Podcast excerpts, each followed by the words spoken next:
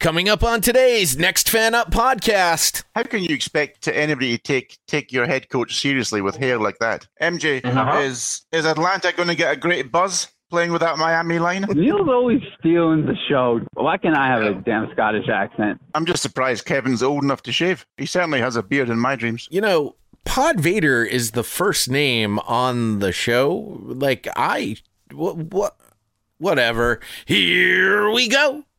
Listen.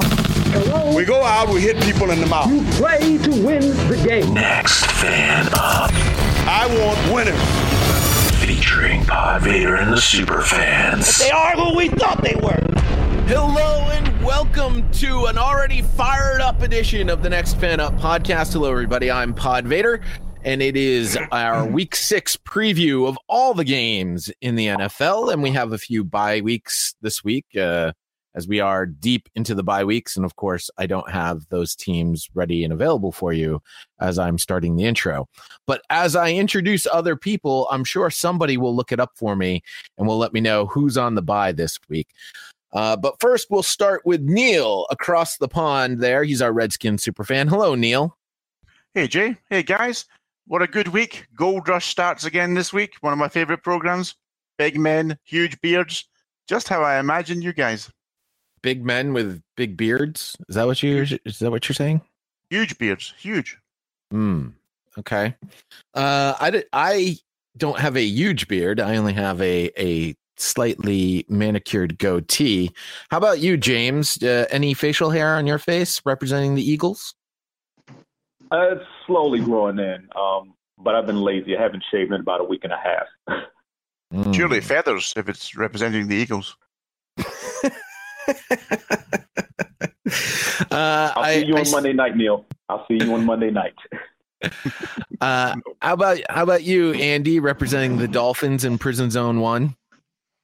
Uh, I don't have a beard, but I have facial hair because I haven't shaved in eight days.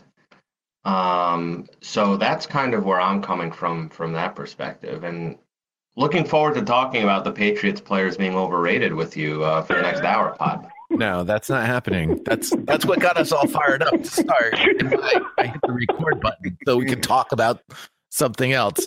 Uh, but to continue the facial theme, the facial hair theme, I see MJ, our Atlanta Falcons super fan. His picture does feature facial hair, but I don't say think it's a huge beard there, MJ. Oh, it's actually not much of a beard, and honestly, and actually today, the only thing I have is the goatee because I went to the barber shop uh, yesterday. Ah, see, uh, you know the theme that's coming out of all of this is uh, laziness. Uh, we either don't shave or we have someone else shave us for us. Uh, Kevin has finally joined us. Uh, speaking of lazy, he's late. He is our cowboy superfan in Prison Zone Six. Oh, howdy, everyone. Uh, it's been a beautiful week to be a Cowboys fan. Love the controversy. No, I don't like it. I'm just so sick of it. Well, uh, we're gonna have to get into it. Unfortunately, I, I was trying to avoid it as much as possible. Kevin, Kevin, any facial hair uh, as uh, we close this out? Do I have any facial hair? Yes. Uh, at times, I, I, I don't grow a very good beard. It's something that uh, it's the one thing you guys can make fun of me, and it comes in quite patchy. All right, so there you go, Neil. Nobody has mountain men beards, at I'm least just- on this show. I'm just surprised Kevin's old enough to shave. Uh, wow. Uh, I think Monty has uh, has a mountain man type beard, or has had a mountain man type beard.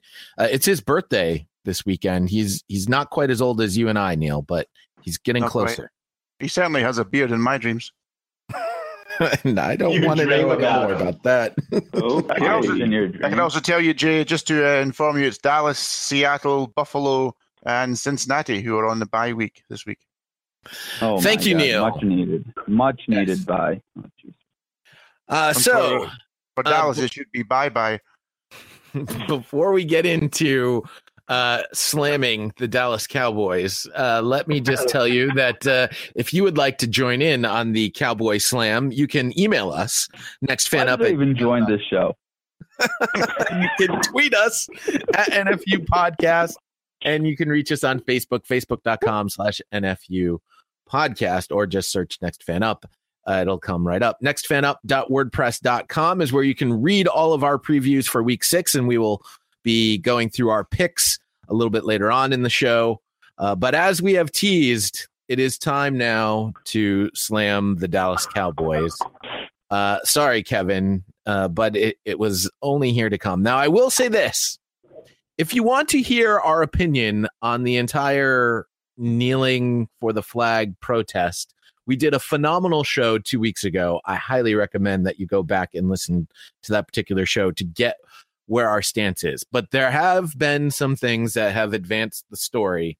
Uh, and this is not the only problem going on in Dallas right now, Kevin. But your owner, Jerry Jones, uh, apparently mm. not a big fan of the protests happening uh, on the sidelines. Good old Jera. Um, I mean, what?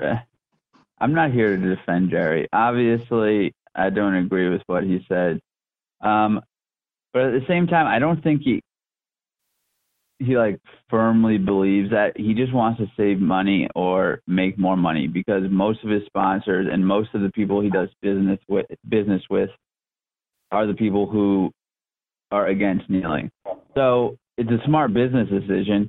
Yeah, the Cowboys players aren't going to like it. Um, a few of them, especially Orlando Scandrick, have expressed their dismay. Um, Orlando Scandrick's just a grumpy guy in general. Um, but like it's it's just a position I wouldn't want to be in if I was Jerry Jones. Either way, it's lose lose for him. Either way, e- either the people he does business with or his supporters, um, people on the right, people who down south are gonna be offended by him that he's supporting his players taking a knee and, and allegedly disrespecting the country. And Jerry loves money. He's a billionaire after all.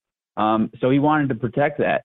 Um, but at the same time, obviously now Jerry probably thought he could handle the Cowboys players and organizations easier than the outside world. And it sort of had a bigger backlash than I think Jerry expected from the players. Because usually players love Jerry.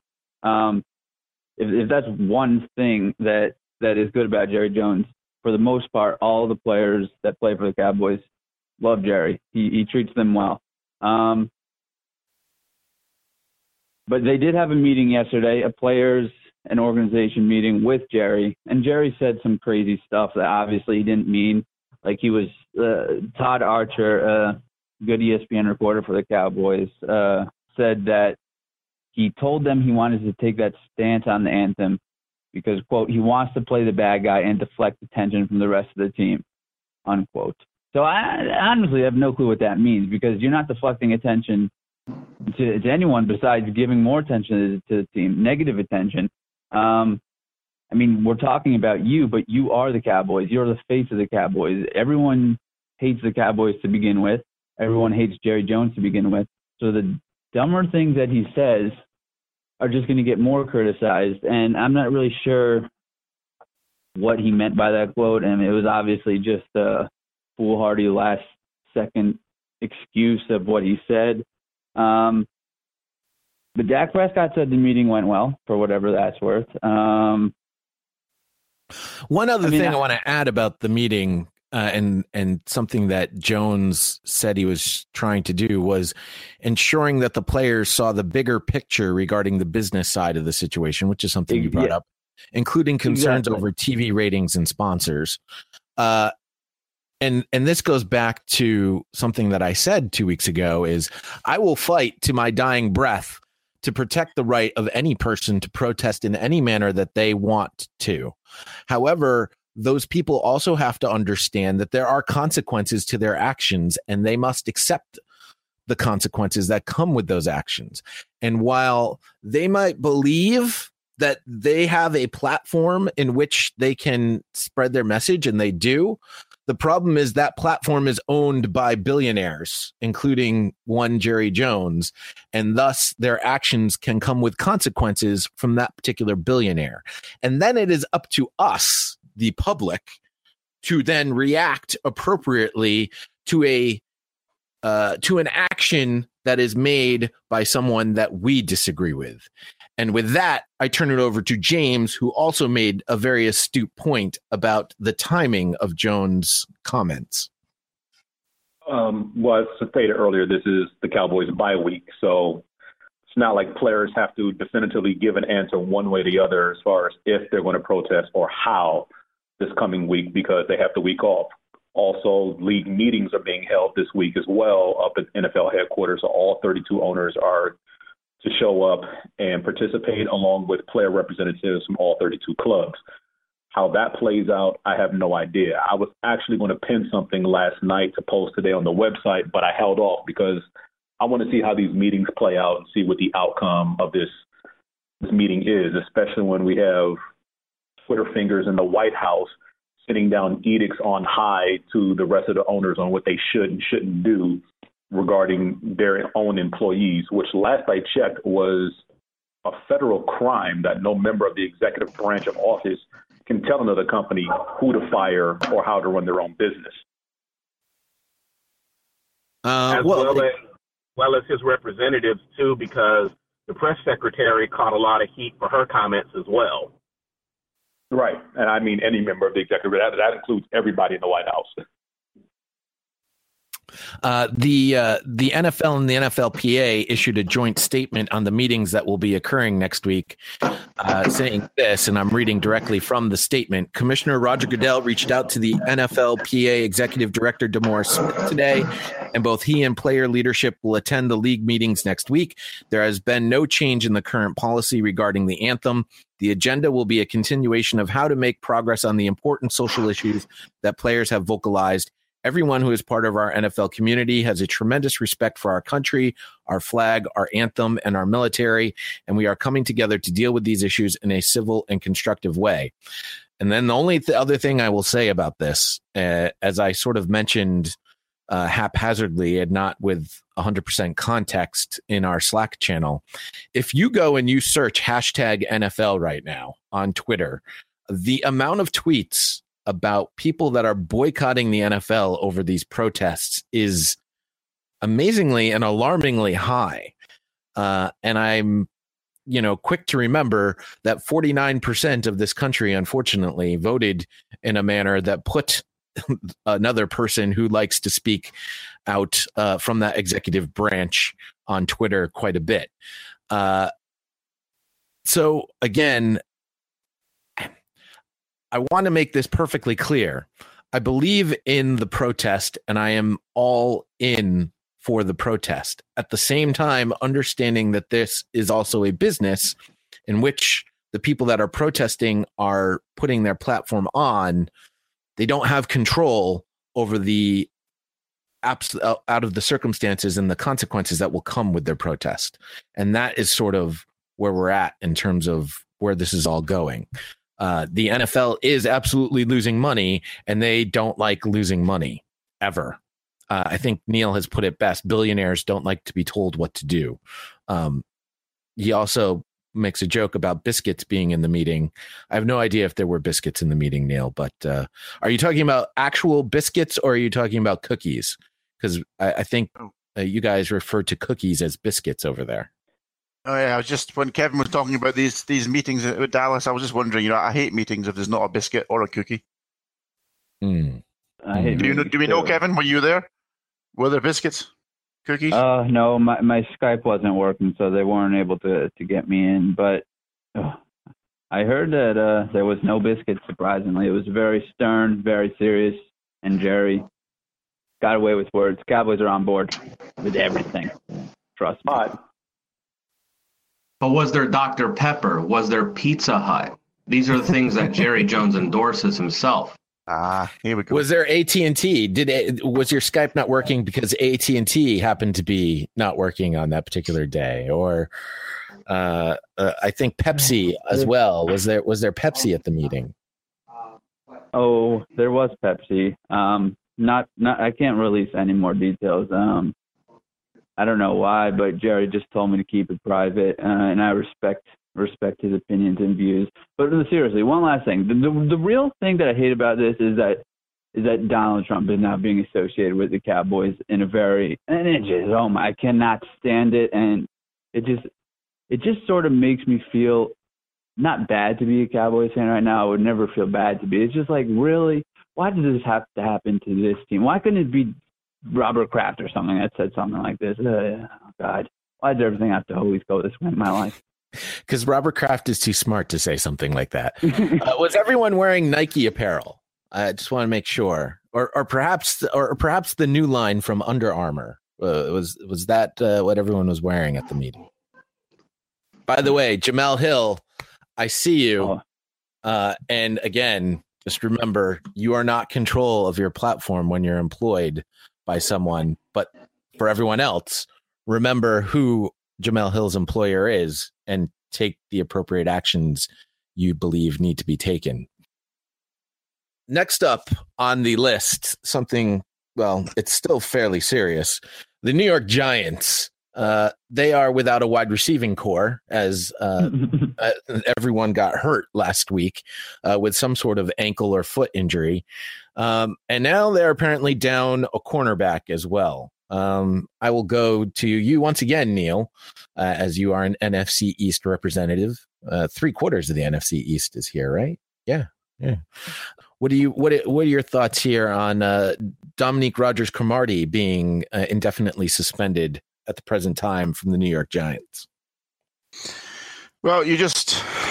Well, first of all, how can you expect to anybody to take take your head coach seriously with hair like that?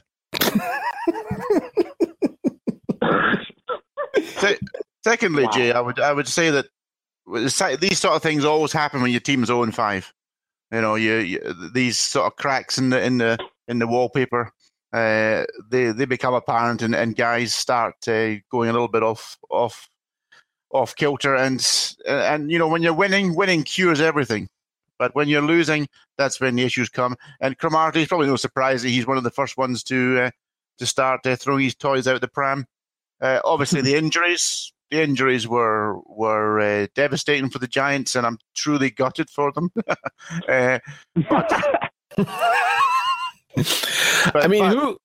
yeah, on you go. No, go carry on. I mean, yeah, Andy. w- I mean, this was not the New York team we thought was going to be zero and five at this point. Yeah, the Giants have serious, serious problems, and uh, you know it's funny. Football, football is a game of regression, um, year over year regression, game to game regression, and you know you look at all of the fancy free agent signings the Giants brought in last year, and the level at which every single one of them played. There was just no way that was going to happen again. And it's not that. Listen, Olivier Vernon, former Dolphin, he's a really good player. Janoris Jenkins is a really good player, but you know, they weren't going to play at that high level again. And something stinks. There's something that stinks very rotten inside the Giants building. And I'm not precisely sure what that is, but really quickly on Beckham, you know, if if you hearken back to the early 2000s and Eli Manning's embryonic days um, as a member of the Giants, there's a reason that Tiki Barber and Jeremy Shockey, who at the end of their Giants careers were still wildly, wildly productive offensive players for that team. There's a reason that both of those guys were jettisoned from the locker room in consecutive years. It's because they were loud personalities and they would drown Eli out.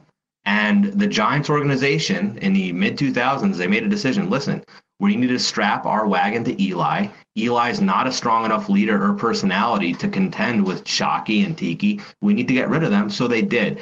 I think we are currently reaching, and listen, I don't mean to pick on the guy after he blows up his ankle, whatever. I, it's not my intention, but I think we are currently reaching a metastasization point and a similar point with Odell Beckham, where going forward, if the Giants are gung ho about paying Odell Beckham what he thinks he deserves, which is quarterback money, you're already paying a quarterback quarterback money. And I think it's kind of like the old west, like this town ain't big enough for the both of us. I don't. I think there is something very stinky and rotten organizationally and culturally with the with with the Giants that will prevent them from retaining both Eli and Beckham going forward. I think that is a, uh, a choice that they are going to have to make within the next six months or so.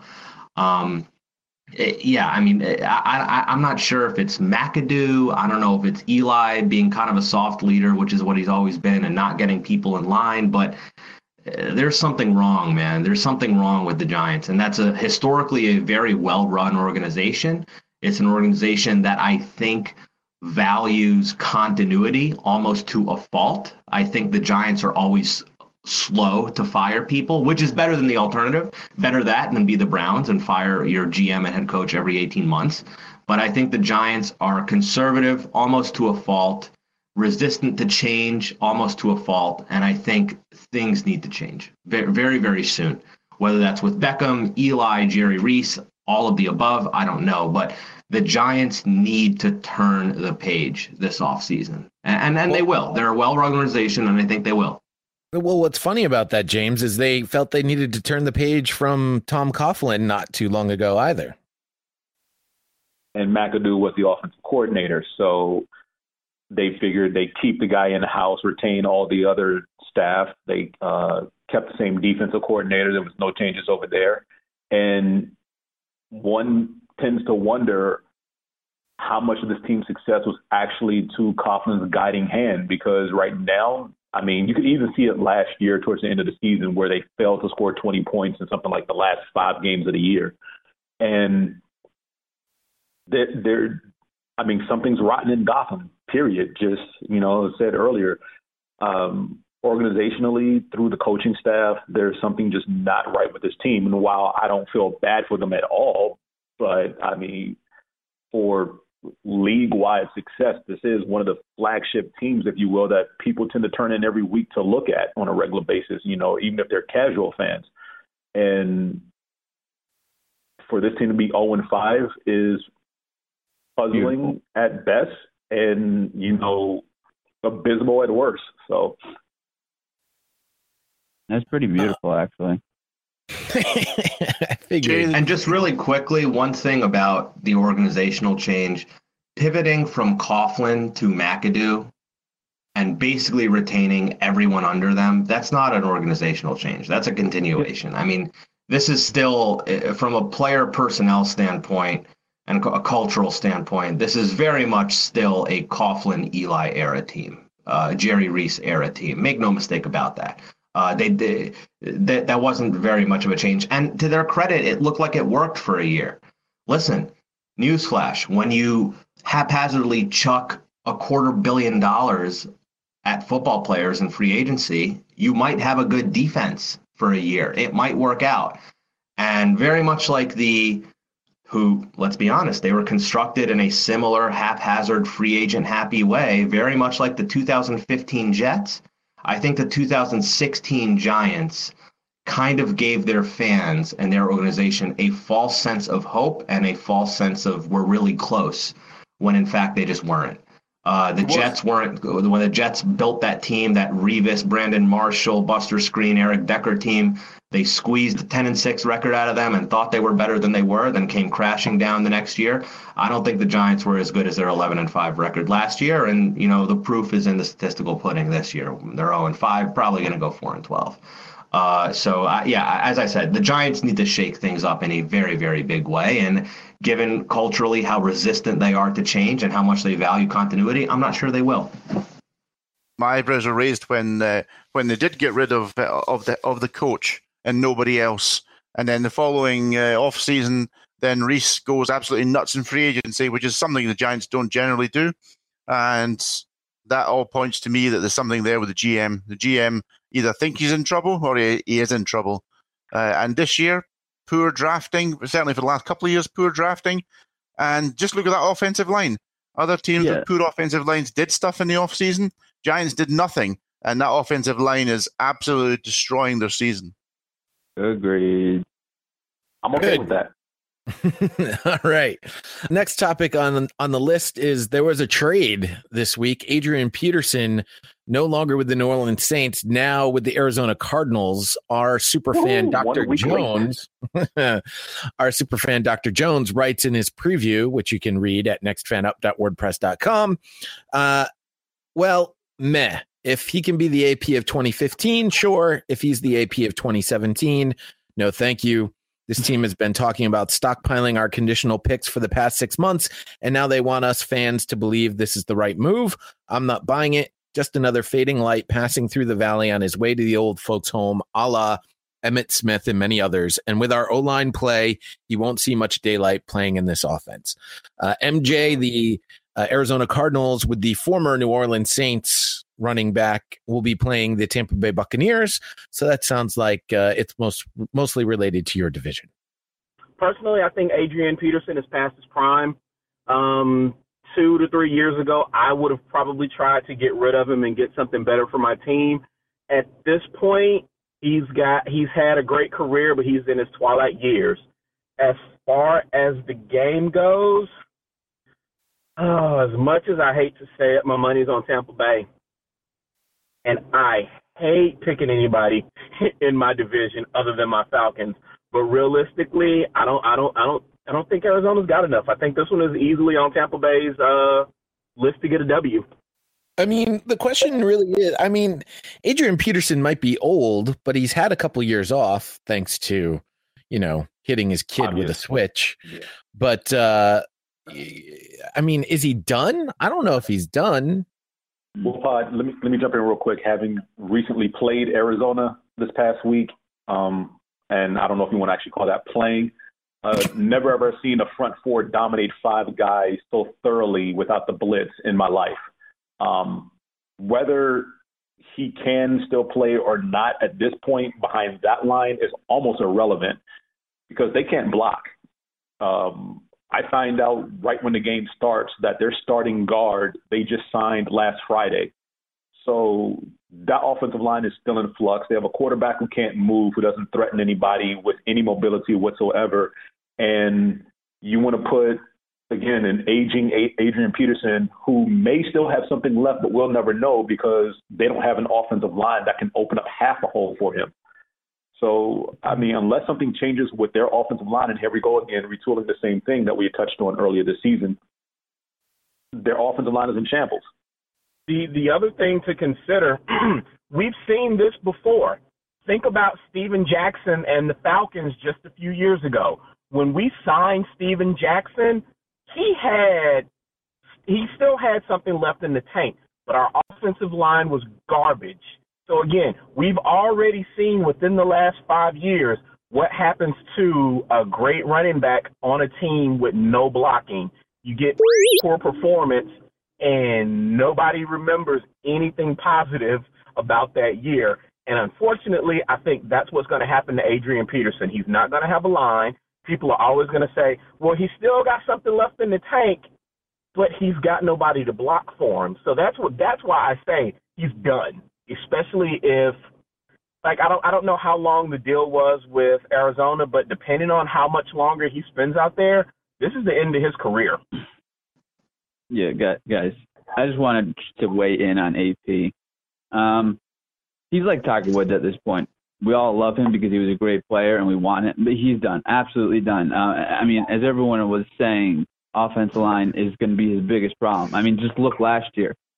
The, the Vikings had the one of the worst, if not the worst, offensive line in the league. He got injured because the offensive line's garbage, and he's sort of injury prone. And while he was playing, if you just look at his stats, I don't know the exact numbers right now, but I'm pretty sure he had like around 35 carries for 70 yards. So he's while he, while he was playing last year, he wasn't productive, and he was and he was healthy weeks one and two. So the guy is. I, I I thought he's been done for a while. Um, he had a great 2015 season, but he's he's just he is just kaput, and it's sad to see. But I do think the Cardinals are going to win this game. Just one last thing on the Cardinals. I do think it's funny how organizationally the Cardinals have always been the place that you go right before you retire and try to rekindle some magic. Kurt Warner had one foot on the golf course before he signed there. He signed there on a one year veteran minimum. Three years later, he goes to a Super Bowl, puts up three of the most prolific passing years the league has ever seen. Carson Palmer, also at post Oakland, I mean, playing for the Raiders makes anyone want to retire, but post Oakland, Carson Palmer, he also had one foot on the golf course.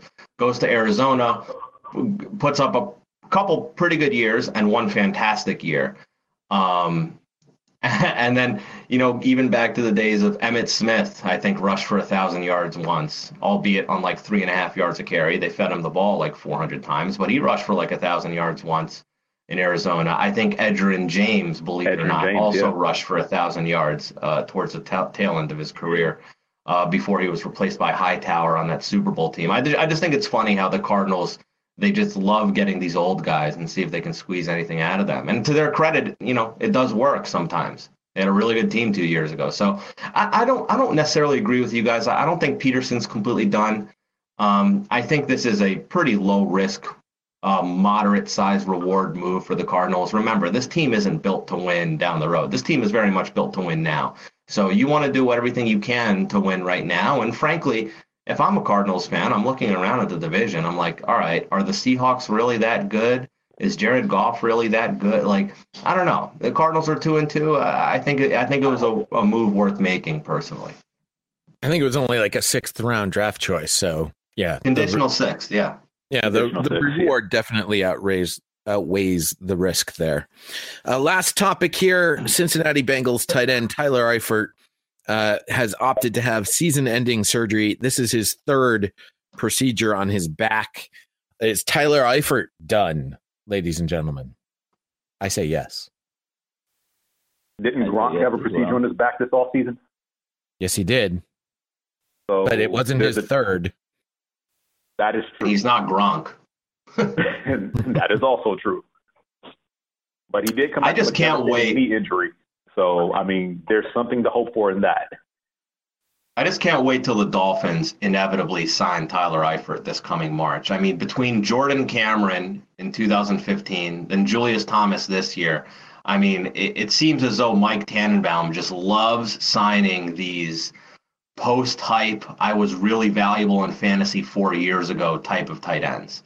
I mean, he, he just has Dolphins written all over him, and he's going to suck. He'll he'll go very well with Chris Hogan when you re-sign him. well done for the Nice. callback, Neil. Uh, and that's going to do it for the topics. By the way, speaking of injuries, October 18th, a date to mark down, as that is the date teams that have placed players on the physically unable to perform list can start practicing with those players. So I have a feeling there's going to be an influx of semi healthy players coming here in the very near future. Uh, all right, time for some of our super fan battles. Here we go.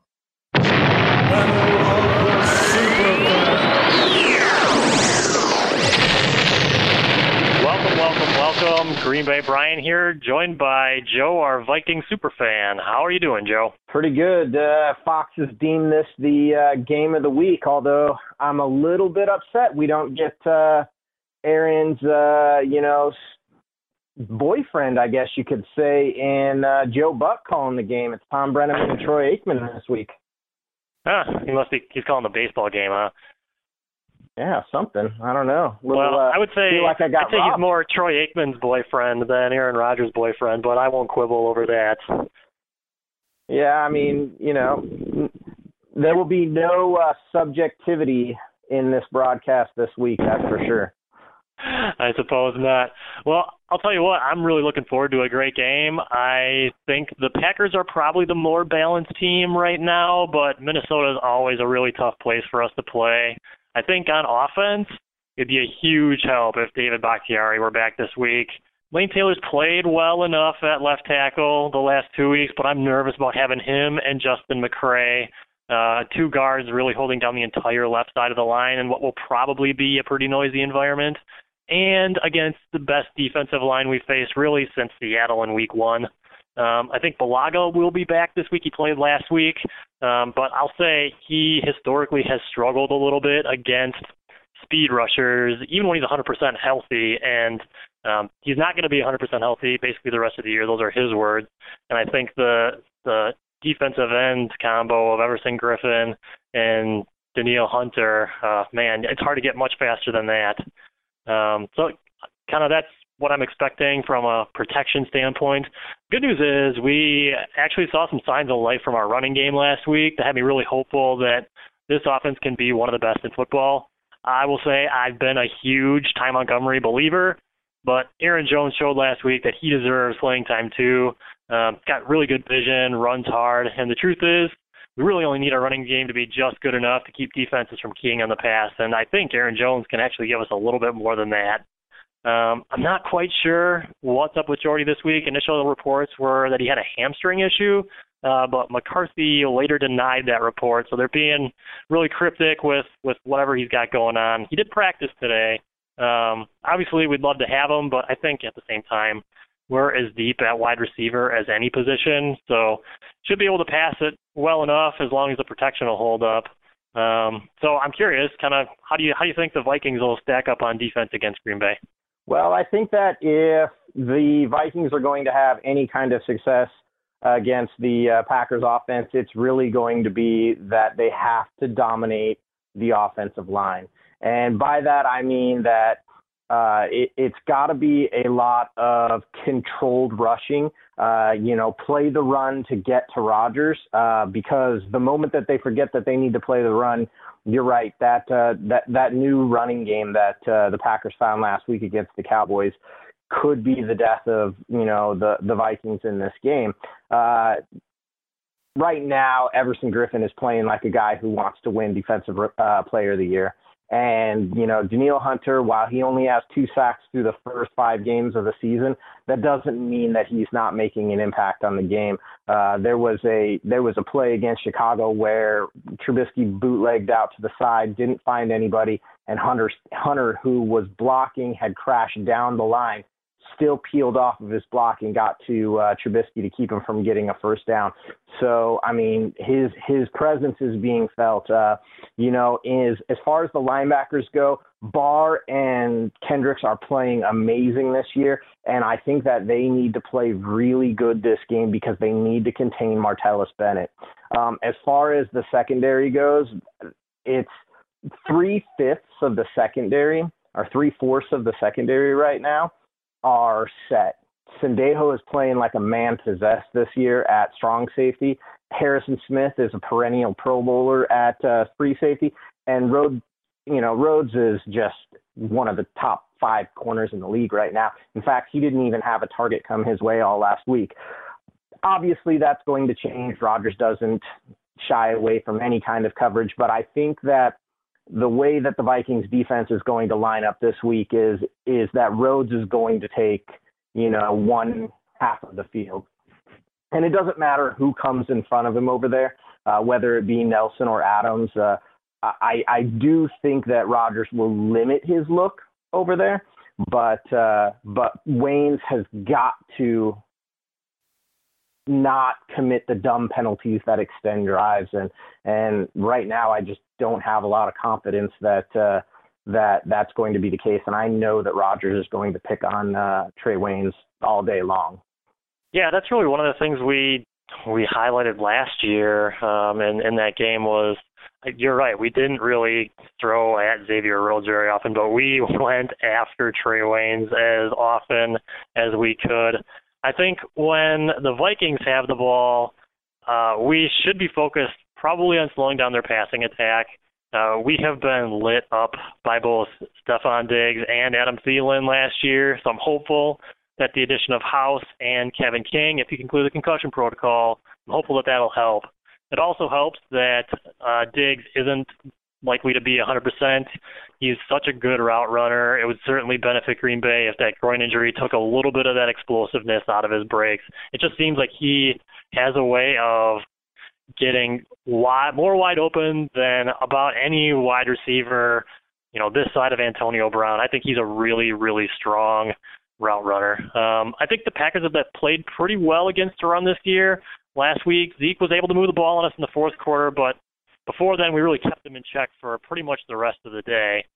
I'll be curious to see if we end up playing more nitro defense, where we have the hybrid inside linebacker, or more base defense, where we have kind of the bigger thumpers in there this week, as we try to match up against the likes of McKinnon and Murray, and kind of how we plan to cover Kyle Rudolph, who came on a little bit last week.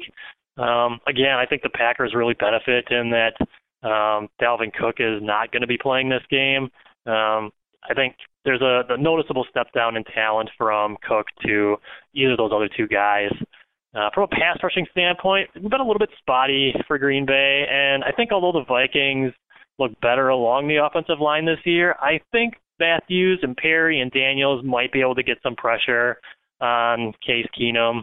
And one other player that I kind of want to highlight on the defense who really played really well last week, uh, and honestly, he's played pretty well all year, is Blake Martinez. He's all over the field last week. He had that questionable call in the end zone on Dez that really kind of gave them an extra four points on that drive. Um, but he was kind of making plays all over the field. He led the team in tackles. Um, and I, I think it's only a matter of time before he starts to get a little bit more playing time in Green Bay. Um, I don't know. What do you think about the Vikings offense? Well, I think that uh, it's going to be more of the same that we saw for the last uh, few weeks. You know, um, against the bad teams, Case Keenum has looked good. Against the good teams, Case Keenum has looked average. But in all of those games, he hasn't been the reason why you know we have lost the game. Uh, he, you know, he no Vikings quarterback has uh, thrown an interception yet this year. Knock on wood, obviously, because that's a kiss of death. But uh, uh, it's it's really important in a, on a team where a defense is your money ticket to not turn the ball over. Uh, against Detroit, we lost 14 to seven because we lost the turnover battle, three to nothing.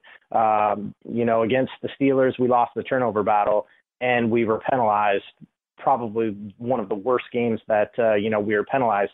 Unfortunately, you know, against the uh, the Packers, it, the offense isn't going to win this game for them. It's really going to be the defense. But on the offensive side of the ball, uh, McKinnon has to be McKinnon from last week. He can't be the McKinnon that dances in the backfield, gets arm tackled, and then goes down. He needs to run physical. He needs to hit the hole when it's there. And same thing with uh, Murray. We paid Murray a lot of money, but the problem is, is the guy cannot run through an arm tackle. As soon as he gets touched, it's like he falls down, and it, it's it, it just baffles me. A guy that's six three, two hundred and thirty pounds, can't run through an arm tackle. Uh, that being said, um, we we have to be able to protect Keenum with just our front five and a running back, or even just our front five at all. Uh, we've got to be able to get Rudolph out in the uh, passing area. We've got to take advantage of our running back out of the backfield. And then no matter who it is that's out there running routes, they've got to win their matchup. Thielen consistently wins his matchup, but I think that if Diggs is going to be limited in this game, I think that uh, Michael Floyd, you know, he's just coming back from suspension. He caught a ball last week. Um, but uh, Treadwell, Treadwell, if, if there was ever going to be an opportunity for Treadwell to kind of make his stamp on this team as to whether or not he's going to be here going forward. He's probably got to do something in this game against a secondary that is probably one of the most banged up in the league.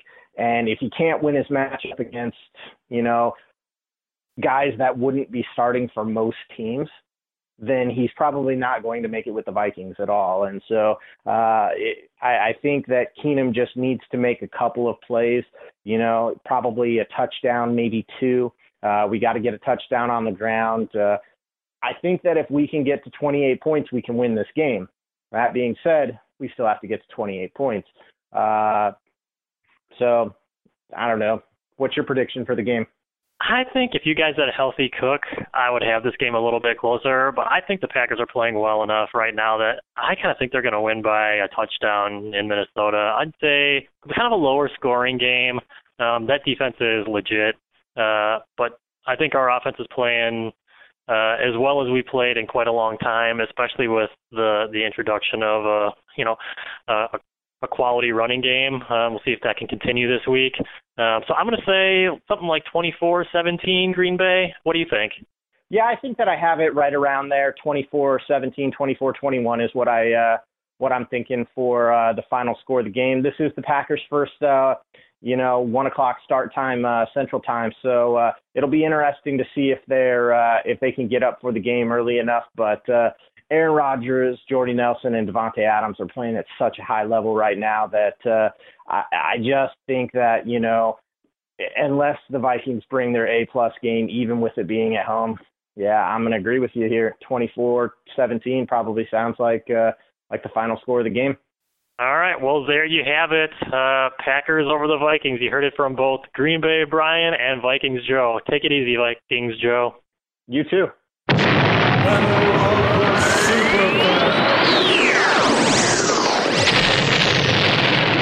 This is Justin the Hawk superfan. I'm here with Jared the Ram superfan and Ryan the Jaguar superfan. They're going to be doing a superfan battle about their upcoming game, a game of two teams absolutely fierce defenses and young quarterbacks. So let's go ahead and just start off with you, Jared.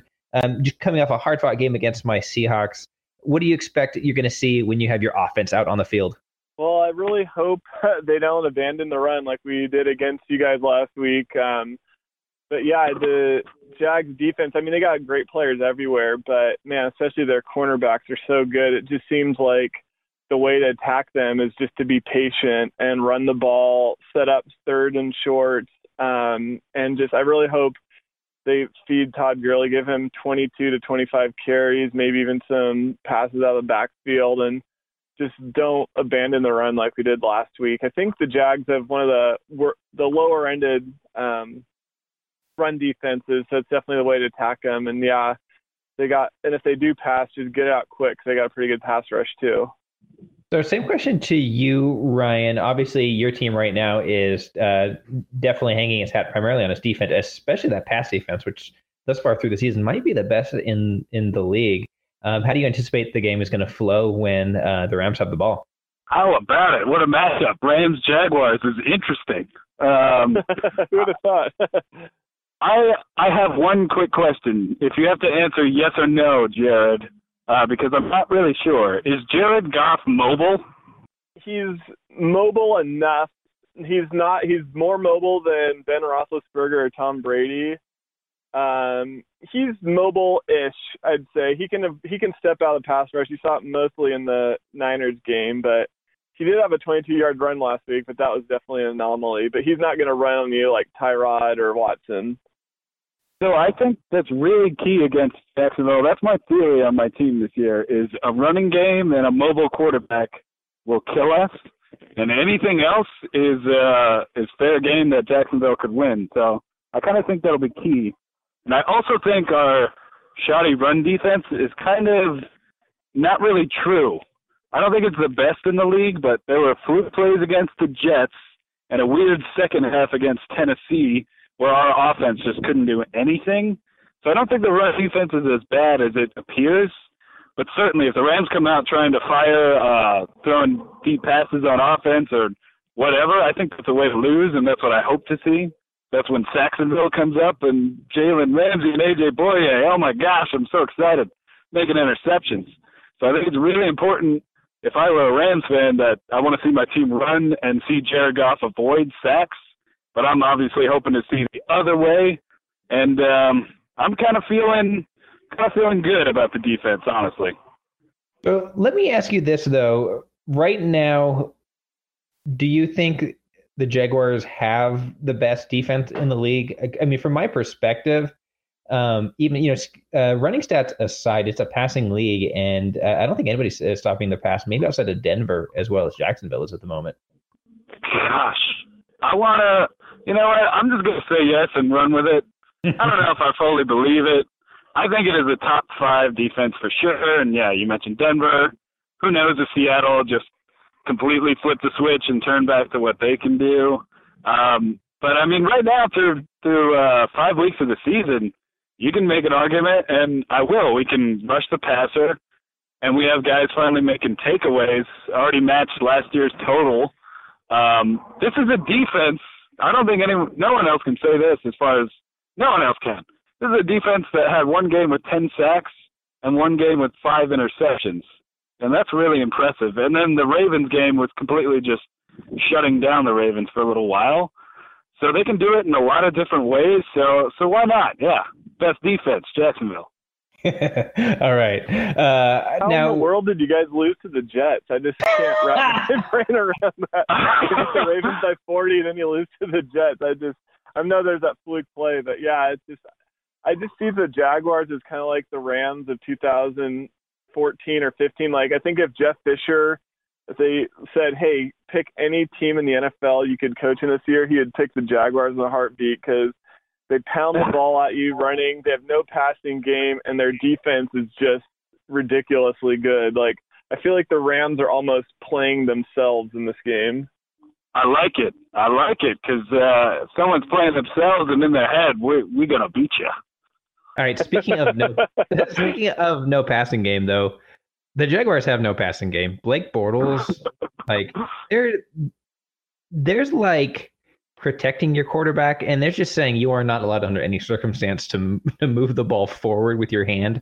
You will hand it to Leonard Fournette, and that's it. Uh, is that going to work against this Rams defense? So I think the X factor, and it's hard to call him an X factor because he's like the best in the league, but it's definitely Aaron Donald. Because if somebody like that just wrecks our day, that that could just ruin everything. And you never know when Blake Bortles is going to turn in his crazy fumbling and interception mode. Um, that being said, it's all about Fournette, and that's what we want to do.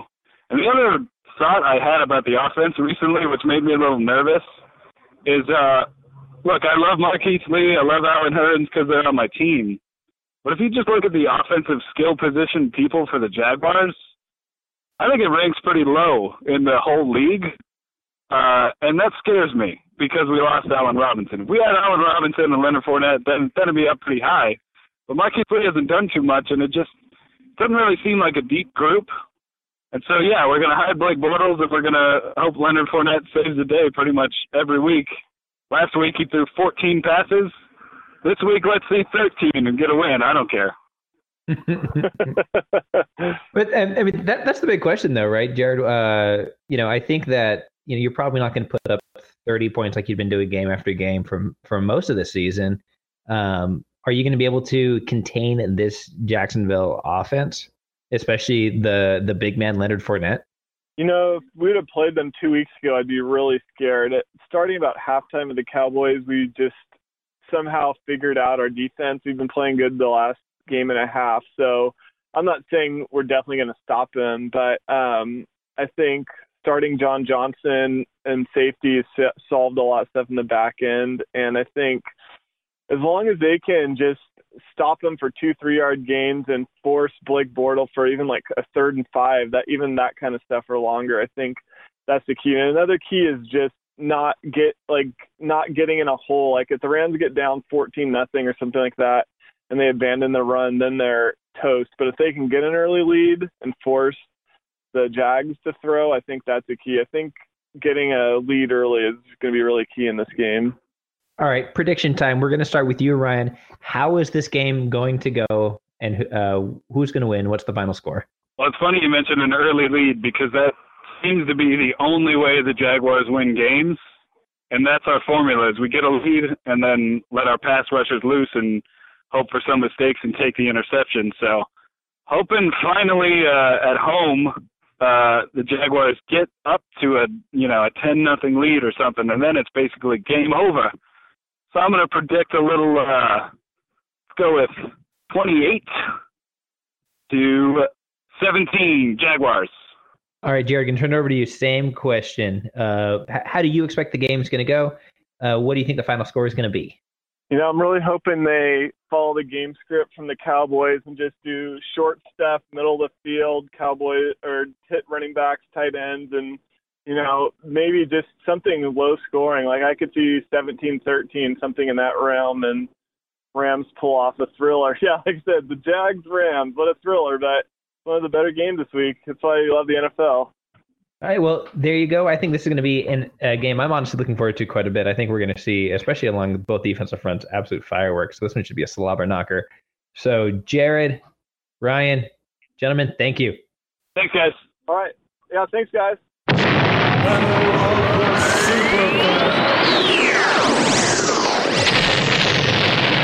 The most important superfan battle this week, and that is the battle between me, your Kansas City Chiefs superfan, Nick, and Greg, our Steelers super fan.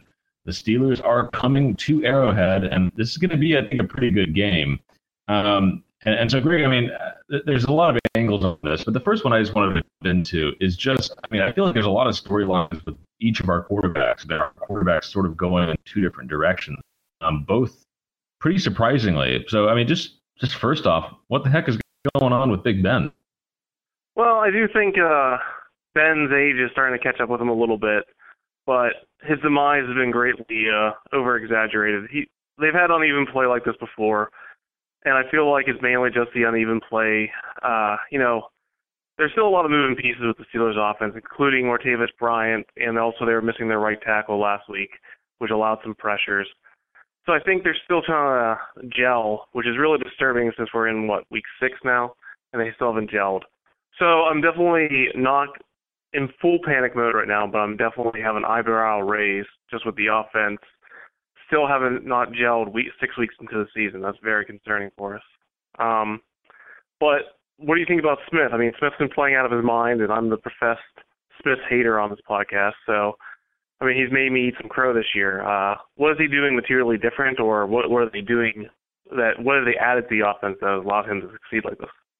It's honestly perplexing. I mean, it just truly is because literally everything that Alex Smith has been bad at for all previous 12 years of his NFL career, he is now not only passable, he's like very good at. I mean, all of his problems of his game before, you know, it was it was well known. I mean, to the to the point that like that he was basically a punchline in the NFL for being conservative and just sort of generally mediocre, but good enough to get you to win a bunch of regular season games. And that was a combination of traits. Now, just absolutely every one of those things has turned around. I mean, he is throwing into tight windows. He's throwing wide receivers open. Um, and when he now scrambles out of the side, I mean, especially as we saw last week against the Texans, um, he's used the threat of his run to open things up in the passing game, and he'll go out there, uh, you know, and on these long third downs. I mean, that was always the issue is that it would be like a typical play that would drive Chiefs fans nuts. That oh, Alex Smith doesn't like what he sees. He's a little too conservative to actually try to throw anything, and so he's going to run, you know, scramble and then slide for six yards on a third and eight. You know, now Smith is running out, and whether you know, and it was just converting every single one of those third and longs against the Texans, third and eight, third and fifteen and because he would then he'd run out, use the threat of his run to keep defenders kind of moving towards him, and wait until something opened up and actually hit it, throw over those defenders' heads. I mean, it's just been nuts. And the fact is that he is either number one or top five in just a number of you know the main statistical categories in the NFL, playing at an MVP level. And this is something you just don't see happen with a, a quarterback in their 13th season just turn around their game like a 180 like this. There is no game in his Chiefs career led more to the Chiefs trading two first round picks for a quarterback and basically setting the timer on his replacement than the playoff performance against the Steelers, which is really just you know, what was it nine ten months ago, uh, where the Steelers came to the Chiefs' house. Uh, the Chiefs had uh, had you know, fought for home field advantage first round offense to no touchdowns and Smith couldn't get a win. That said, uh, that Steelers defense that bottled up the Chiefs in the game seems like it's still pretty much intact there.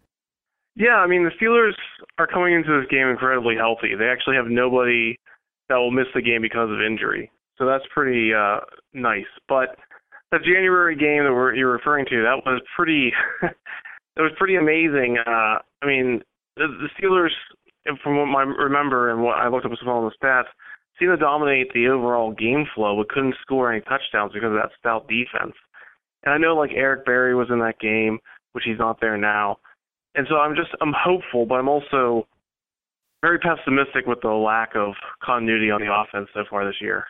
For the style of game that we're going to see, I mean, I mean, hopefully for the Steelers' sake, some weather will move in and make this more of a a similar matchup to last year's uh, October game in Pittsburgh, where it was a little drizzly and the uh, the Kansas City offensive line kind of was a had to hold hold their blocks a bit longer, and uh, Cameron Heyward really racked uh, havoc on that entire offense in the first quarter and won the game essentially.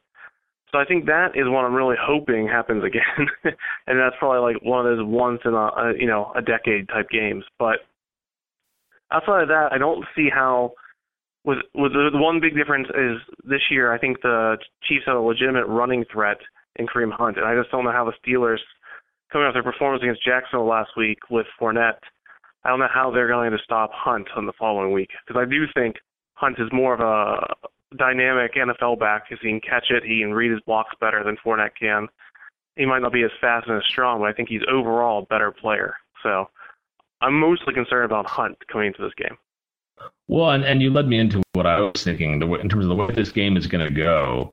Um, I think both teams just were scarred by by past performance in that way, and that you know the Steelers have not bottled up the run very well. Granted, I mean like Fournette ran for like what 181 or something last week on new guys, but I mean he also had a single 90 yard run. Also, I mean similarly, I mean uh, Le'Veon Bell basically controlled the game uh, between the, our two teams. You know the Chiefs' run defense definitely showed some holes against the Texans uh, last week as well. So I think both of these teams are going to basically sell out to try to stop uh, the run. I, I think how it's going to go is they're going to be stacking the box. The Steelers are going to hope that uh, that Kelce has not recovered from the concussion protocol, and you know we still don't really know. He's in the concussion protocol, and he just posted a, a video on Twitter of him eating like ghost pepper potato chips and crying. So I don't know what that really says if that's encouraging in terms of where he is in the protocol, but uh, but yeah, I mean I think there's a good chance he's out, and so the Steelers are going to try to stack it up uh, try to stop Kareem Hunt. Ben has just been off on on his deep throwing. Um,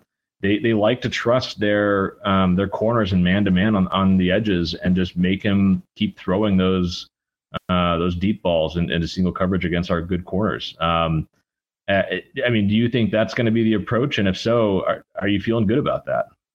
Well, I think the overall approach is that they've got a lot of criticism for not running the ball more, and so I think Bell has to be a larger part of the game plan. Um, Martavis Bryant needs to step up. He had you know, he was coming off the flu last week, but he has not looked like the uber athlete that everyone thought we were getting back. And that's probably rust, but now it's week six and the rust has to come off. I think uh, you know, in last year in the October matchup, Sammie Coates of all people who can't play for the Browns right now beat Peters deep. and I think they're going to take shots at Peters if they're willing to do it with Coates. I don't know why they wouldn't be willing to do it with Bryant. And I think Bryant is a much better athlete, a much better threat. So, I, I mean, I really think he's going to be my X factor. Is can Bryant step up and actually look like the guy we thought he was going to be? And I do think that if the, the Steelers try to, I mean, whether Kelce plays or not, and they try to eliminate him and, and try to slow down the run game and, and just, just hope that, you know, that Alex Smith, you know, reverts to his, uh, you know, to his not deep throwing self or whatever. I mean, what they've been using Tyreek Hill uh, for is that he's so fast and corners are just so scared of his deep speed that he creates space wherever he is. And basically, you know, because if he just starts sprinting downfield, they will give him like the cornerbacks will just take off on like a 10 yard head start. So he will run like a comeback and have no one within five yards of him because basically, if you're step for step with Tyreek Hill, you're about to get beat.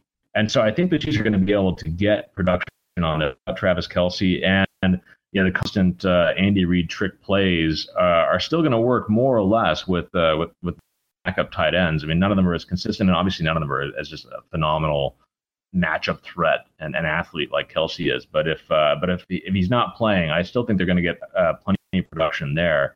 And it's just really going to be a question of whether Ben is going to going to right the ship, and if they are uh, going to actually feed Le'Veon Bell. Yeah, I agree. I have to say another underrated matchup is the injuries on your O line. I'll be watching that injury report very closely because if I can get the former Brown uh, Cam Erving out there, I'll be uh, drooling. So I, I actually think that's probably one of the, the the most the thing I'll be tracking the most heading up to the game. Yeah, and that's I would say that would be top of the list of most Chiefs fans' concerns because I mean, literally, we're, we're it's all backups in the interior line, and we'll see. I mean, some of those guys are getting healthy, and but it, has been a weird mix. And but honestly, I think it's a credit to Alex Smith that it hasn't been more of an issue. I think Smith is still. I mean, he was going into last week. He was the most sacked quarterback in the league. Um, and some of those are sacks that he just takes somewhat voluntarily. That he's he's not going to even though he has been throwing deeper and he's been throwing tighter, he still hasn't thrown an errant, bad, des- you know, desperate throw. And and if it's just like it's collapsing around him, he doesn't like what he sees in terms of throws. I mean, he'll just take the take the hit. But yeah, I mean, Cam Erving, who we traded for uh, in training camp, he gave us the full experience. I saw a little bit of tape breakdown on him, um, and basically he was a turnstile several times. He had some okay snaps, and then you know when he got out in space on like some of those uh, Kareem Hunt runs, his athleticism, athleticism, athleticism oh man, athleticism showed up, and he I mean, he just like pancaked a bunch of dudes on several plays. So I mean, you get the good and the bad with him. Um, but luckily, again, Smith has just been so sharp that it hasn't turned up yet. But I'm sure the Steelers are going to try to find ways to exploit that and just rush right up the middle. Give me your prediction and and you know and any more texture, any more X factors you got. Well, I think I'm uh, after the playoff game. I'm legally obligated to say that the Steelers will only kick field goals, and especially since that's what they did last week. So I'm going to say the Steelers are going to get 15, and we'll say the like the Chiefs will have 14. I'll just I'll homer it up. I I really don't feel that positive about this game, but I've been wrong before. This is the classic uneven Tomlin Steelers early in the season. So I'll say 15, 14 Steelers, and uh, all field goals, of course. Yeah, in terms of an X factor for the Chiefs, I mean, I, already mentioned Tyreek Hill, so I don't need to talk more about him. I, I would throw out as, as another one there, uh, Chris Jones. I mean, he, you guys have a have a pretty stout offensive line, but I saw you know, Pouncey's on the injury report for you guys now, uh, and saw some crazy stat that the Chiefs, when rushing just three, have gotten pressure on like 45% of snaps according to, uh, PFF, which is just nuts. I mean, that's like you know, that's practically like a Madden cheat code. If you're able to get Big Ben, I mean, the things we've seen with him is his mobility is not, well, it, yeah, it's not what it used to be. He's not shrugging off those hits. He's not moving around quite as much. And Chris Jones is going to be able to disrupt some things up the middle. And, and if that's the case, then maybe, uh, you know, some of those shots they try to pick on Peters, uh, Peters will pick right back. Uh, my prediction, you know, and again, I, I, I could see this this one going either way, but I'll just I'll, I'll say Chiefs win it 27-20. There. All right, I like it. Cheers. Pigskin Pick'em time as we thank the super fans for their super fan battles. Uh, the update on what's going on here for the race to fifty dollars worth of Taco Bell, lovely, delicious, uh, nutritious gift certificate. Uh, our Jaguars super fan is currently leading the way with 53. Dizio 69 at 52 is in second, and a two way tie at third between our Colts super fan Dan and Kevin, our Cowboys super fan. Good job, Kevin. Yeah. I will do anything for Taco Bell. Uh, I am all the way back in seventh place, tied once again with uh, Secret Squirrel. Now, there's a man with a uh, mountain beard for you, uh, Neil. Uh, I, I know, James. You were you were afraid you were in last place of people that were actually still making picks, and no, the that uh, that honor belongs to Josh, our Lions super fan, uh, followed by Greg, our Steelers super fan, who is then followed by Neil, our Redskin super fan. Not uh, not picking the games that well this year, Neil. I had a, a, a monumental score of three this week, which uh, Oh, this says four. Shame on you, so- Neil. You were supposed to go for zero. Yeah. oh four. Wow, that's like twenty five percent better. you you had four. Uh, Josh had five. James, I don't even know where you are. Let me see. Where can I? Oh, there you are. You're in a tie for 18th place currently. You also had five picks. correct. Huh. Well, how, how do people get four and five? uh, Was last week a hard week or something? How- I picked what- Dallas. No, we, but you have uh, let's see, the Steelers losing at home to Jacksonville. Um, an even game between the Colts and the Niners going into overtime. The Bengals beating the Bills kind of got me as well. So I mean, it was several games across the board that were just completely out of whack. last week was not an easy one. I I had seven correct last week. Let me look and see if I can find what the average was on ESPN.com here real quick. Unfortunately, I don't know what the average was for last week, but um, needless sure to say, quite low. yeah, needless to say, there were a lot of people that had single digits uh, for their picks last week. Uh, as we like to do going into this segment, our uh, players of the week for week five in the AFC. Uh, the Chargers running back Melvin Gordon, Jaguars linebacker Telvin Smith, and Colts kicker, the ageless wonder Adam Vinatieri, uh, was the special teams player of the week in the AFC. In the NFC, it was Aaron Rodgers uh, on Hmm. offense. Uh, Earl Thomas, perhaps the future Hall of Famer. Earl Thomas. According to Tony Uh, Dungy, yes. Yeah. no, Tony Dungy said no. Uh, And Rod, by the way, Rodney Harrison sitting next to him also said no. It was Oh, Dan wow. Patrick who was putting Earl Thomas into the Hall of Fame. Apparently, too sorry. I knew one the of them other- did it. for the other two. Uh, and Kenjon Barner was your special teams player of the week uh, in the NFC for week five. Uh, one last position.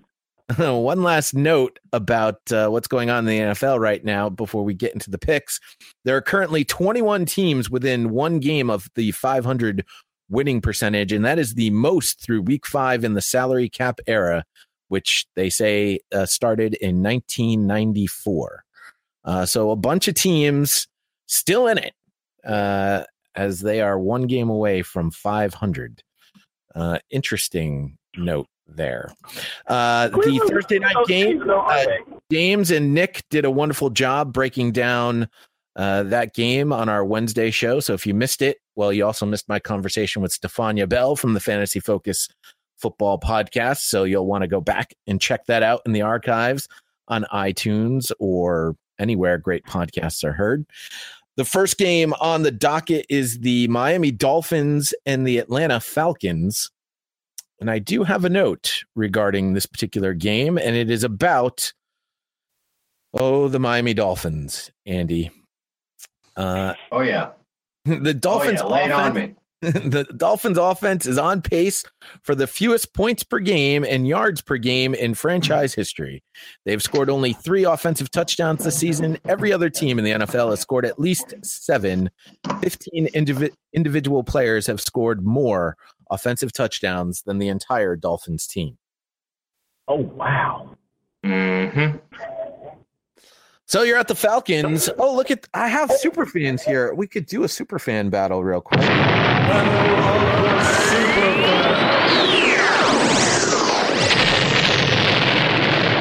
I don't know if that's really necessary though, because we're all pretty much going with the Falcons here, Andy. Yeah. So the Falcons are going to win. Um, they're probably going to win by more than 10 points. Uh, we're probably not going to roll up 250 yards of offense. If we do, it'll be because of a broken play and Falcons missing tackles, which they don't tend to do. They have a pretty good defense these days, or at least it seems as though they do. Um, listen, our only very much like most Dolphin teams of the past decade, our only chance this game, frankly, is if our pass rush gets hot. If Wake and Charles Harris, Charles Harris, by the way, who looked fantastic against the Titans, against uh, uh, admittedly gimpy, but still Taylor Lewan um, trying to block him. He looked unbelievable last week.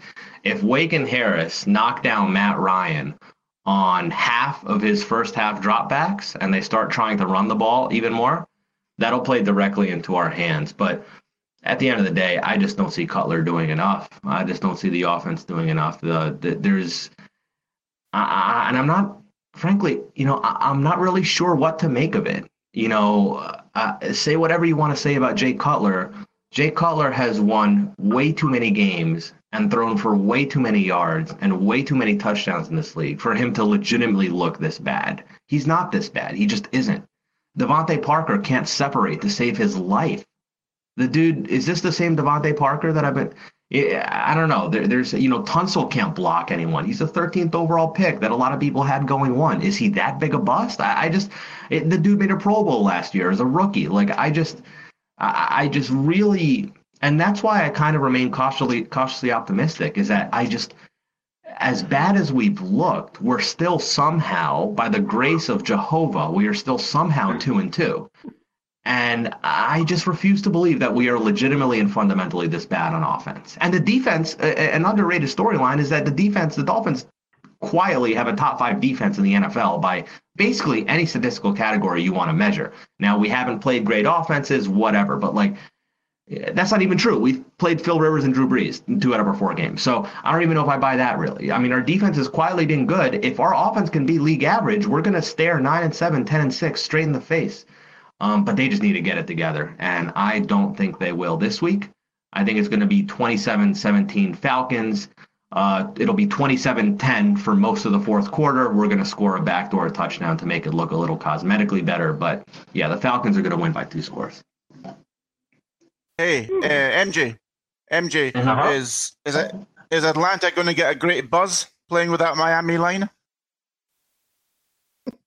All right, somebody's got jokes.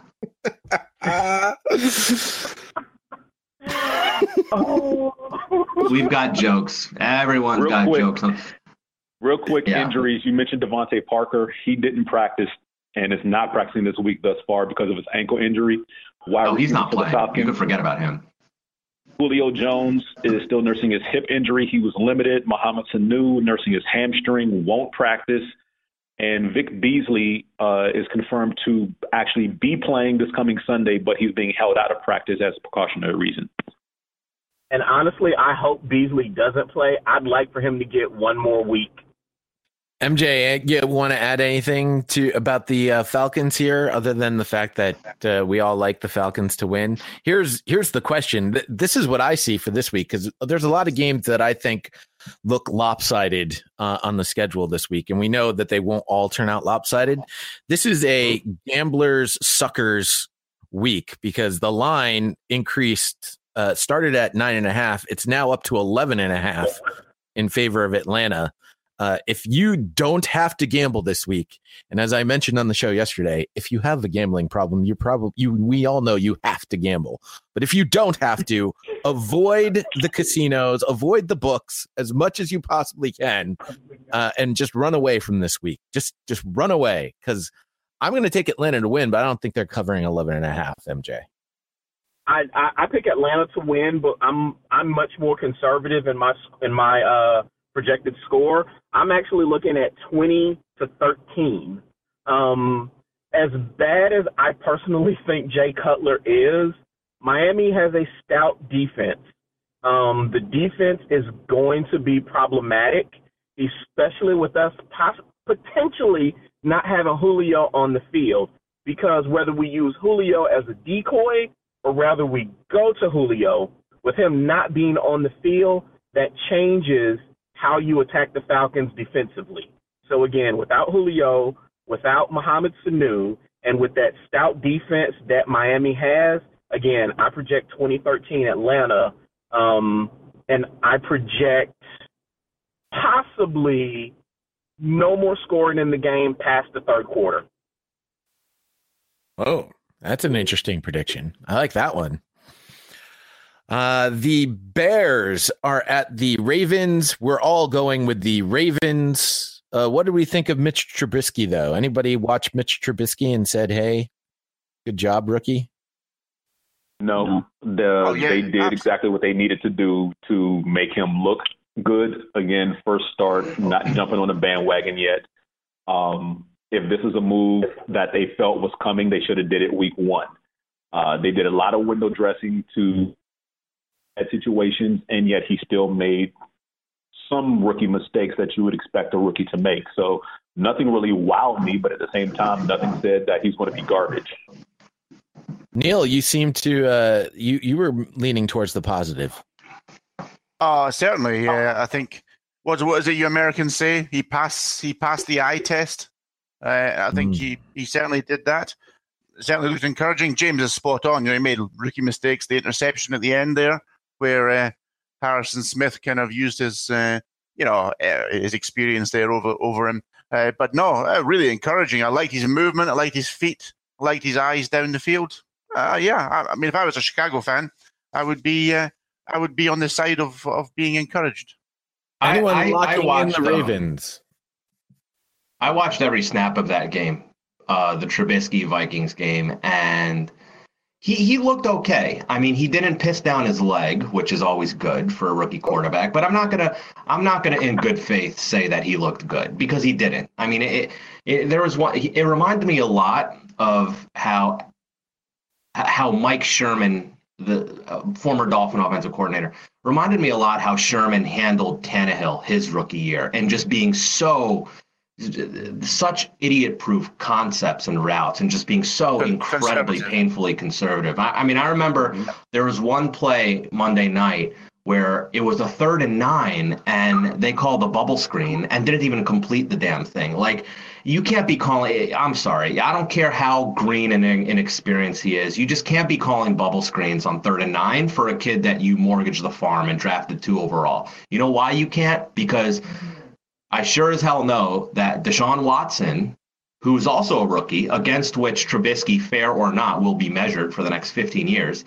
The Texans, they ain't calling bubble screens for Deshaun Watson on third and nine. They're letting him rip it and make plays. The Eagles last year with Carson Wentz, they weren't calling that for him on third and nine. They let him rip it and make plays. The Cowboys, even with their great infrastructure, they weren't calling bubble screens for Dak on third and nine last year. They were letting him rip it and make plays. So listen, you know, I understand you want to protect your rookie quarterback. I understand that the, the the Bears have a decent offensive line and two very good backs. So from an infrastructural perspective, it is easier to quote unquote hide him. I get all that, but a little too conservative for my taste, to be honest. And uh, very much like how Jeff Fisher almost single handedly ruined Jared Goff. And it's good that he's out of town. They need to get John Fox the heck out of town before he ruined. John Fox has never had a good quarterback that he's That's... like developed on his own. He had Peyton Manning for a couple years that was handed to him. John Fox is awful with quarterbacks and frankly a pretty bad offensive coach in general. They need to get him out.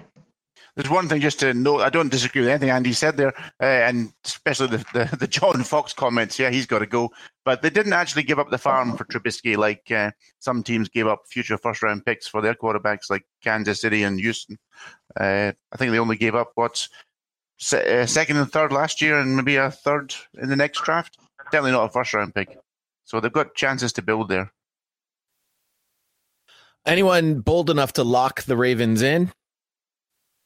I would if their receivers weren't hurt. Perriman and Maclin are nursing injuries. Perriman a knee, Maclin a shoulder, and Terrance West is doubtful to play on Sunday. So, not really going to lock them in, but I do have confidence they can pull it out. How can you lock in a team that gets slaughtered by Jacksonville one week and then and then you know wins impressively the following week? It's really tough, Jay. It's really tough, especially with that offense. That, well, that's why I said. I, that's why yeah, I asked if anyone really was bold enough. I, I, wasn't. I'm not locking them in. I was just asking. We all went with the with the Ravens here. We all went with the Falcons too. Anybody locking the Falcons in? Definitely locking again. Injuries. Oh, MJ is locking the Falcons. Well, right. he is, yeah, but they got issues at wide receiver as well. Can't lock them in. All right. Uh, we mentioned uh, we mentioned the other rookie, Deshaun Watson. Uh, he is leading the Houston Texans at home versus the 0 5 Cleveland Browns. Uh, they are starting Kevin Hogan. Uh, he is the 28th starting quarterback since the Browns were reinstituted in Cleveland, something crazy like that. We're all going with the Texans. Anyone locking the Texans in? Yeah, this one I lock the Texans in. Oh, right. definitely locking in the Texans. There we go. The Detroit Lions, that, that's all we need to say. The Detroit Lions are at the New Orleans Saints. Now, this is a, this game's a little bit more interesting. The Lions, uh, the Darlings, uh, have been struggling here. They are now eighth in the power rankings. The Saints, uh, coming off a bye week, they are 21st in the power rankings. So the power rankings going with the Lions. I'm going with the Lions. James and Kevin also like the uh, Lions, but Neil, because Andy left. You are you are going with the Saints. Yeah, I've gone with the Saints primarily because I'm concerned with Stafford's injury status. I'm not sure if James can update us there, but wasn't he struggling with uh, was that hamstring? Certainly struggling last week. Ankle injury. He was a full participant in practice yesterday. Uh, Haloti Ngata, however, is out for the year. Mm. And Kenny Golladay, the rookie wide receiver, he's the one struggling with the hamstring. Ah, uh, yeah. Uh, let me add the Saints are the third team in modern NFL history, that's since 1933, to have zero giveaways in their first four games of a season. Uh, the 2013 Titans and the 95 Rams are the other two teams. Lions also ranked third in the NFL with 11 takeaways this season. The Saints defense uh, has has they finally fixed it because in weeks one and two, New Orleans had the worst total defense, giving up over 500 yards per game. Uh, and then, of course, the Patriots took over that spot. And since then, the Saints have the NFL's number one total defense, giving up fewer than 250 yards per game. Yeah. Who have they played in those games? uh, they Miami? played the they played the Panthers and the Dolphins. Yes. Yeah. Yeah. Yeah. And we mentioned how bad the uh, Miami Dolphins are.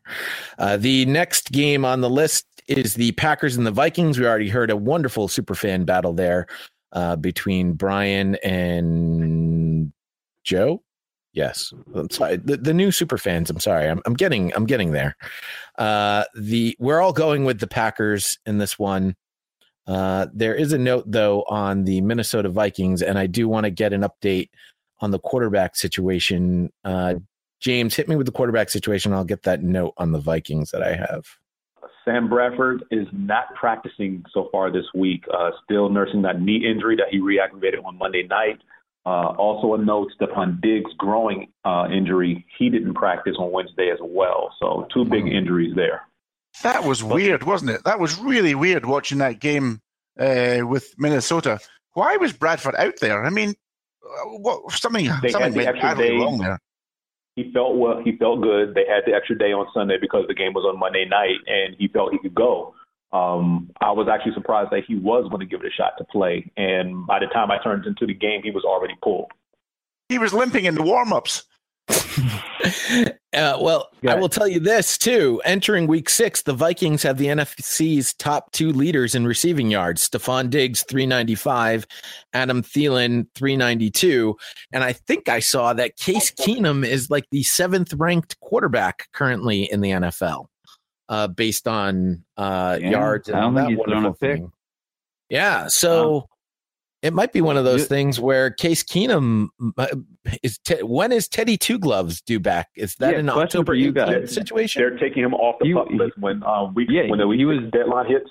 He's coming off the pup list. They're going to give him time because I think they have another three weeks to actively, you know, let him practice. And he's been doing his own workouts since the uh, off season began. He's been showing them in training camp that he's ready to go. I think they've just been very precautious because they don't want him to re-aggravate anything.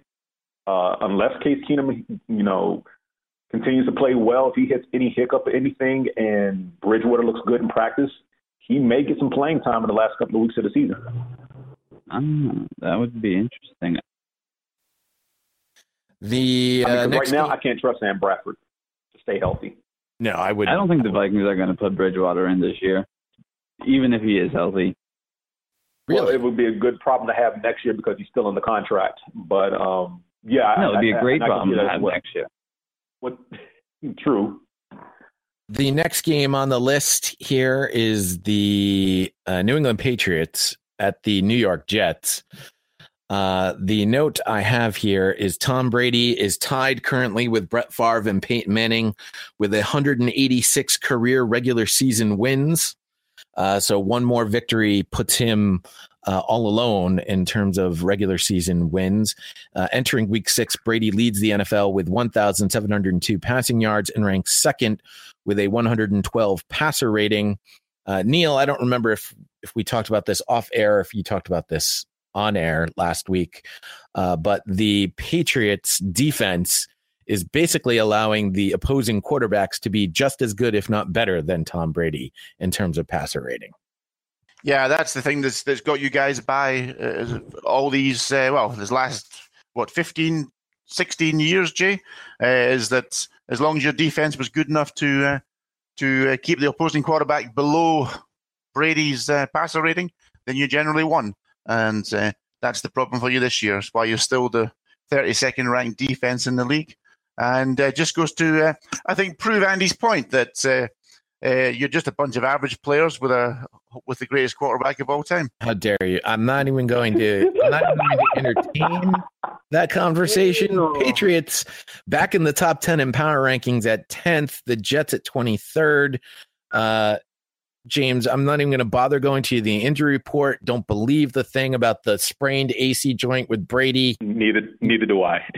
The, the, So, the- Jay, basically, you're the the Patriots roster is is the Ian Fitzsimmons of uh, of rosters with uh, with Rolfo at quarterback. We're all taking the Patriots except for James. Why, James? Why why are you taking the Jets? Even I'm not that foolish. Oh gosh, I, I, and I may change this later, but I don't trust your defense. Um, yeah, you've had ten days to work it out since playing the Tampa Bay Buccaneers, who, for some strange reason, did not take advantage of your deficiency in the secondary, which is communication in the bunch set, which Carolina exposed the previous week.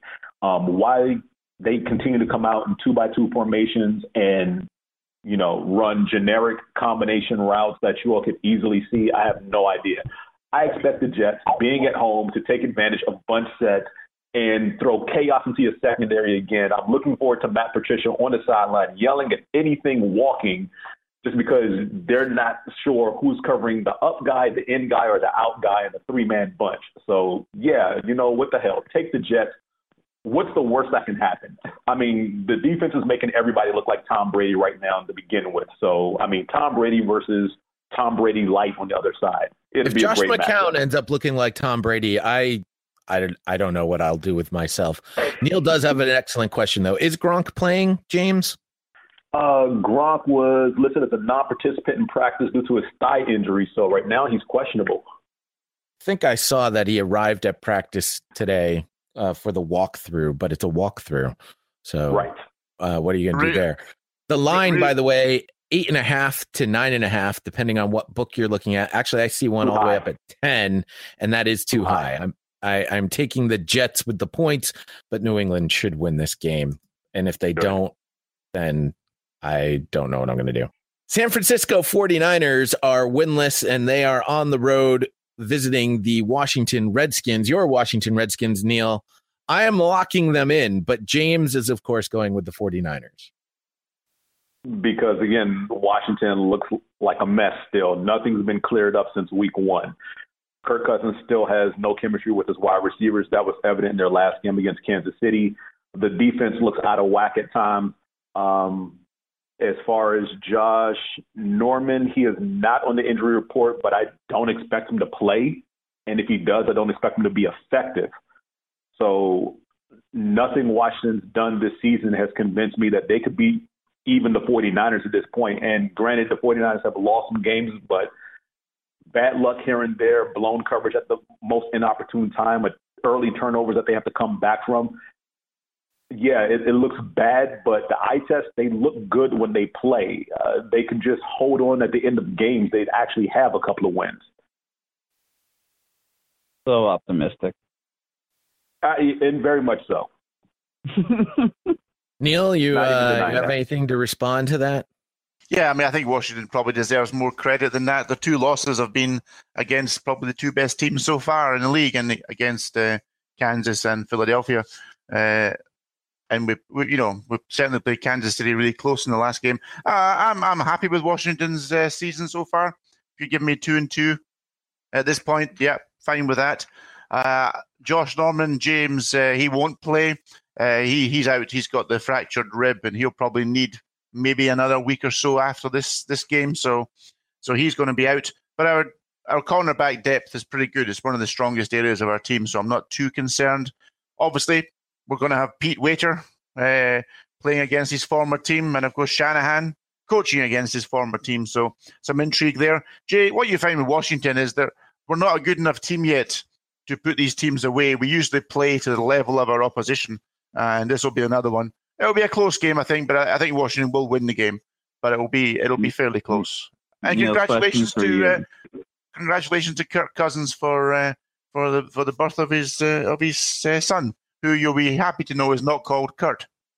that, that is good. Uh, what were you going to jump in there with, Kevin? I was going to ask Neil, since Josh Norman is not playing and Pierre Garcon has had a relatively productive season, are, are you fearful that your old friend might come back and haunt you? Uh, no, not really. I think I think Garcon will get catches, but as as much as he gets catches these days and gets some yards, he rarely impacts the actual outcome of a game, like most wide receivers. Uh, so no, not too worried. I mean, I hope he gets his catches. He was a he was a great contributor to Washington and uh, always liked the guy. So yeah, but I don't think it'll affect the, the result of the game, Kevin. I think we'll be fine. The Los Angeles Rams are at the Jacksonville Jaguars. Rams 2 0 on the road and aim to start the season with three consecutive road victories for the first time dating back to 2001 when the team advanced to the Super Bowl in that year. Uh, Jaguars rookie running back Leonard Fournette rushed for 181 yards, two touchdowns last week.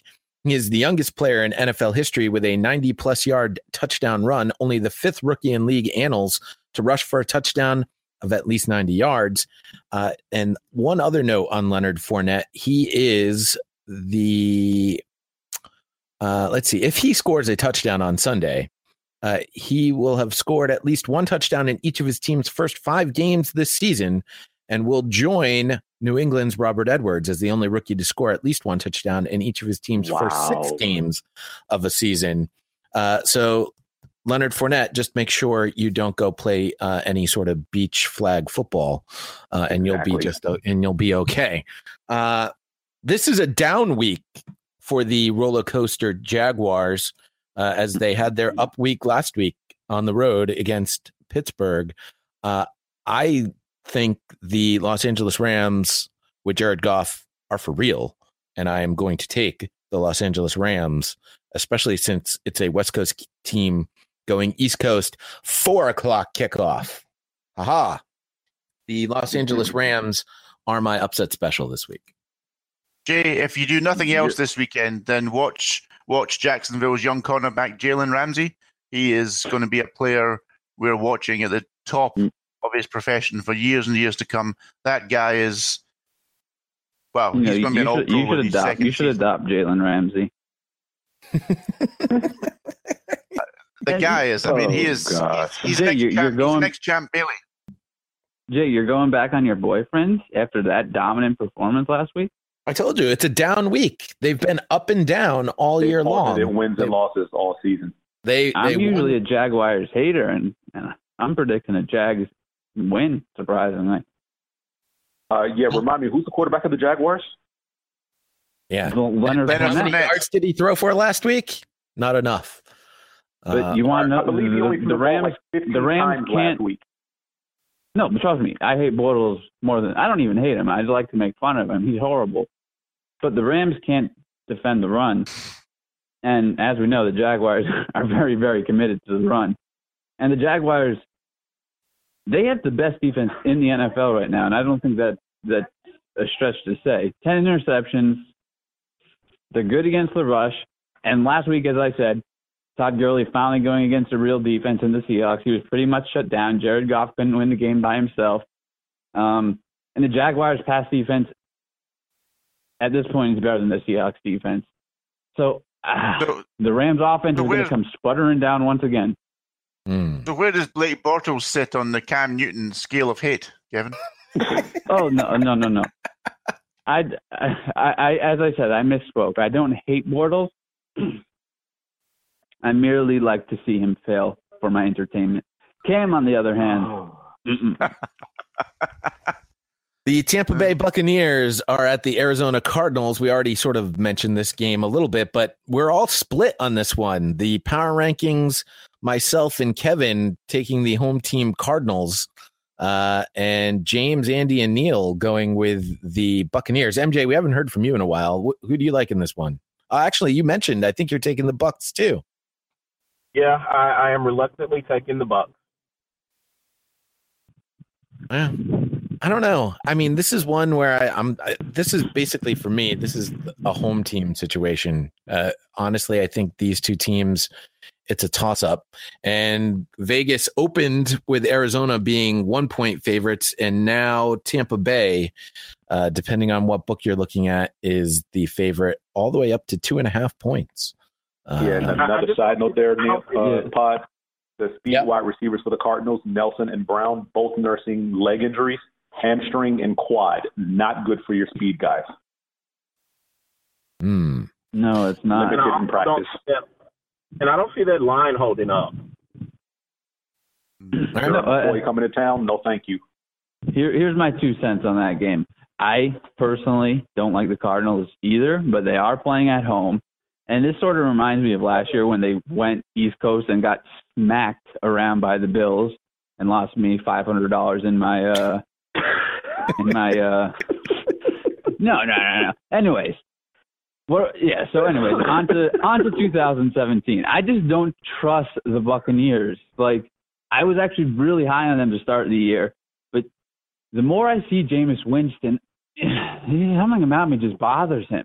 He doesn't. He takes too many chances. He takes way too many chances, and that's like it's a good thing to take chances, but he forces way too many balls. He he just makes a lot of bad decisions, and as you guys said, the, how the the Buccaneers scored 14 points on the, the Patriots defense on a short week, where the Patriots really didn't have much time to make adjustments. So either poor game planning or the offense isn't as good as we thought. Um, poor planning. And I don't think the the Cardinals. I mean, the Cardinals have a relatively good defense. I don't think the the Buccaneers are going to get much going on the ground. Um, I know the Eagles had a relatively successful day on the ground, but LeGarrette Blunt is, is a is a pounder, and Doug Martin and Jacquizz Rodgers. I don't think they're going to get the job done. And uh, I just All right, have that's more than two cents. You filled you filled the void quite admirably there, Kevin. Good I'm job. sorry, I'm sorry. Uh, by the way, you did bring up the that Patriots Bucks game. Uh, Tony Romo, uh, I have to say, Kevin is doing a phenomenal job. Uh, he's brought some life to uh, announcing. He might be one of the best color guys right now uh, on television. The problem with that, Jay, is that eh, Romo's going to be excellent in the regular season, isn't he? But when it comes to the playoffs,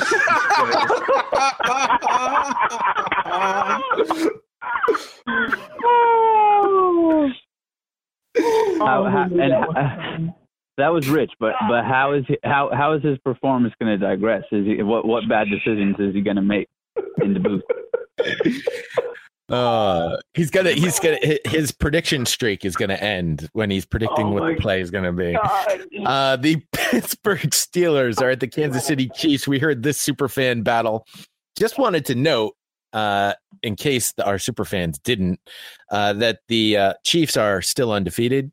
Uh, and are the best team in the NFL. I'm sure they noted that. But Alex Smith leads the league with a 125.8 passer rating. Uh, he hasn't thrown an interception. Uh, he is the third quarterback in NFL history to have at least 11 touchdown passes without an interception in his team's first five games of a season. Kareem Hunt is on a historic tear at running back. He leads the NFL in rushing with 609, scrimmage yards, 775. Uh, he joined Adrian Peterson as the only rookies in NFL histories to record at least 100 scrimmage yards in each of his team's first five games.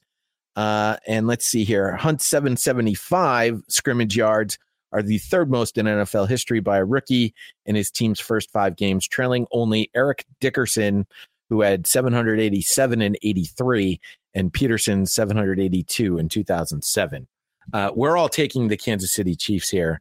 Uh, Big Ben on the road, we know that's a thing, and he's coming off of a five interception game. I mean, there might be some week? problems. Yeah, there might be some problems going on in Pittsburgh too. Wow, that was definitely terrible. in Kansas City. Uh, Travis Kelce in the concussion protocol. Chris Conley's out with a ruptured Achilles. Albert Wilson has been held out of practice with a leg injury, and Justin Houston didn't practice because he has a calf injury. Well, that just means more receiving yards for Tyreek Hill, which will do wonders for my fantasy team. That'll be good. Uh, the Los Angeles Chargers of San Diego are on the road to the Oakland Raiders. And before I mention how most of us are taking the Raiders, only Andy, who unfortunately is no longer on the show today, uh, is taking the Chargers. Uh, what is the status for Derek Carr, Mr. James? Uh, back injury still limited participant in practice. No word yet. He's listed as questionable right now. Uh, Amari Cooper has a knee injury. He's been limited in practice as well.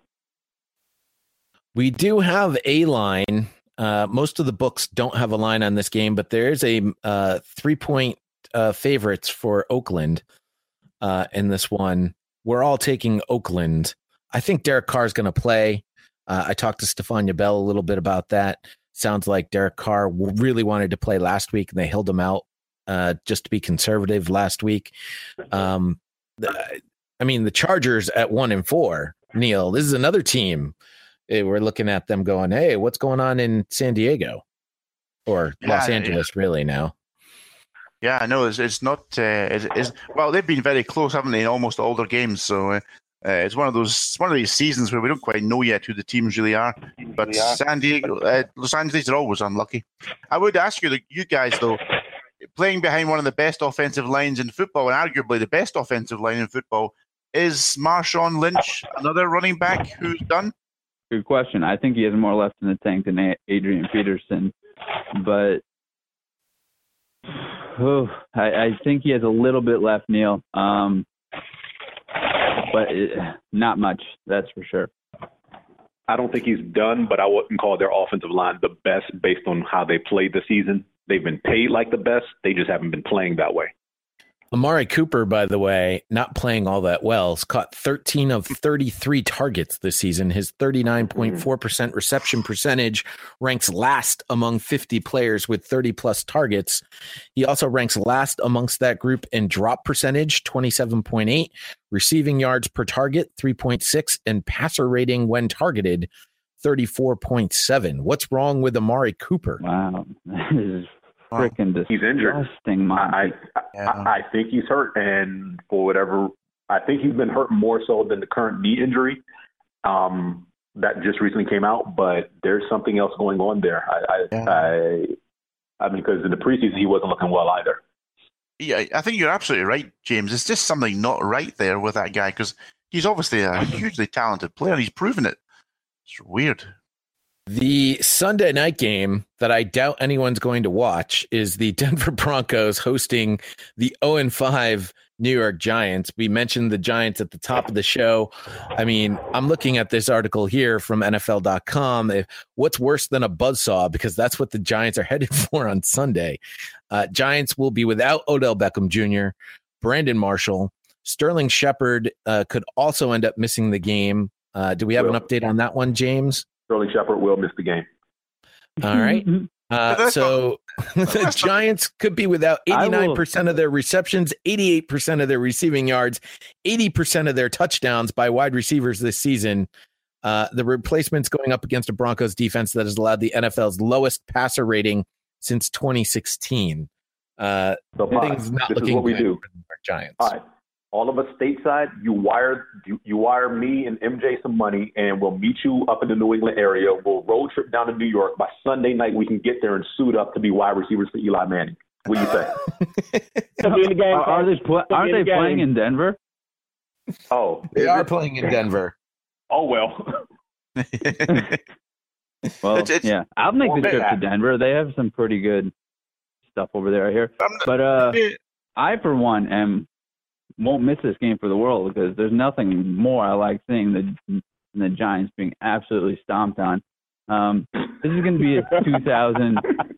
this is going to be a 2013 esque Seattle Seahawks performance when the Seahawks actually came into into MetLife and put the the beat down like 26 to zero on the on the Giants, and he lasted like four four picks. Um, so really, it's going to be delightful. It's going to have have me well rested and energized for Monday morning. The line is 12. You going, are you giving the points? Neil. Oh, do you mean? Do I think they will? No, I think Denver will win by more than twelve. All right, then that's Yeah. then, then you are then Yeah, you are you are giving the giving point. Yeah, you are I'm giving the points, Jay. No, serious question: How are the Giants going to score a single point? Like unless the defense does it. That sounds like Kevin's giving the points. MJ. Um, definitely not the Giants. All right. Are are you giving Definitely the will you give the Giants a 12 point head start? Um, even with the 12 point head start, they're still going to lose. There you go. And James, I think you said yep, you're giving the points Yep. too. So Mm-hmm. uh, I think we're all giving the points. Uh, take Denver and feel confident about it. Lock it up. The Monday night game is the Indianapolis Colts at the Tennessee Titans. I did not get a super fan battle. These Monday night games are supposed to be required out of the super fans. So Dan and Chaps, maybe Chaps just feels bad because we keep calling him Bob or Matt or some other name that's not his actual name. Uh, what's the uh, quarterback status for uh, Tennessee here, or, or actually for Mar- both teams, really? Yeah, starting with Tennessee, hamstring injury from Mariota, we all know.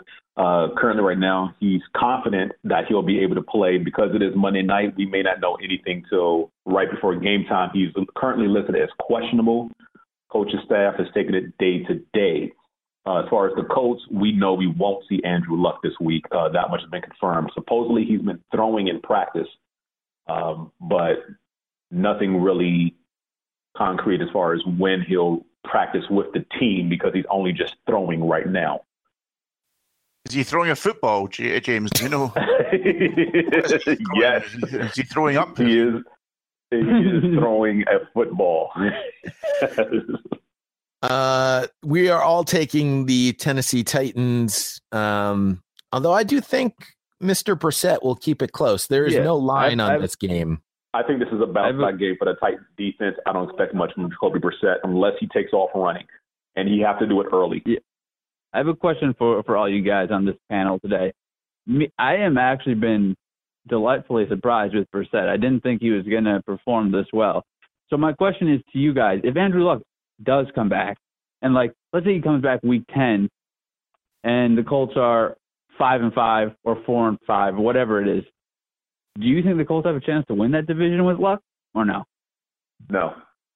At, Yes. at this rate, I, I don't think so because Tennessee and Houston can bounce back. In, well, actually, all the, the all three of the other teams, including Jacksonville, um, could have nice little stretches over this run. And this is week five, so over the next five weeks, if each of those teams wins, say three or four games apiece, it's out of reach for the Colts, and there's no reason to play Andrew Luck by week ten. What are the Colts right now? Two and three? I don't know. Jacoby gets three more wins, which I think is possible. I mean, isn't well, it yeah, it's historic? Monday night, and I'm not giving them that one. Yeah. Isn't it? Isn't it historically the case that that division is usually one with like a nine and seven record? So For it's the last always, three years, it's always, yeah. It's always very And- tight, and- isn't it? So good to. And and I'm a Watson fan. I was I was like the only Watson supporter in our in our group com- after the draft going into the NFL draft, but You're worth the only one. he is performing uh, at a ridiculous level right now, but that is going to come down to earth. I mean, he didn't really perform that well against Houston um, last week. He had five touchdowns, but that doesn't tell the whole story. Barely 50% completion percentage. He's he's gonna he's gonna have those weeks where he struggles, and it just hasn't hit him yet.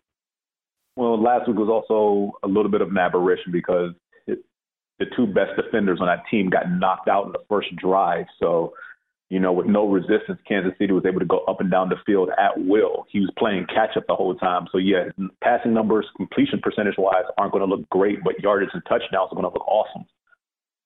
I mean, that's another uh, story that we missed, Neil. When you talk about we missed some major storylines, is uh, Whitney, Whitney Mercilus and J.J. Watt uh, will not be playing for the rest of the season for the Houston Texans defense.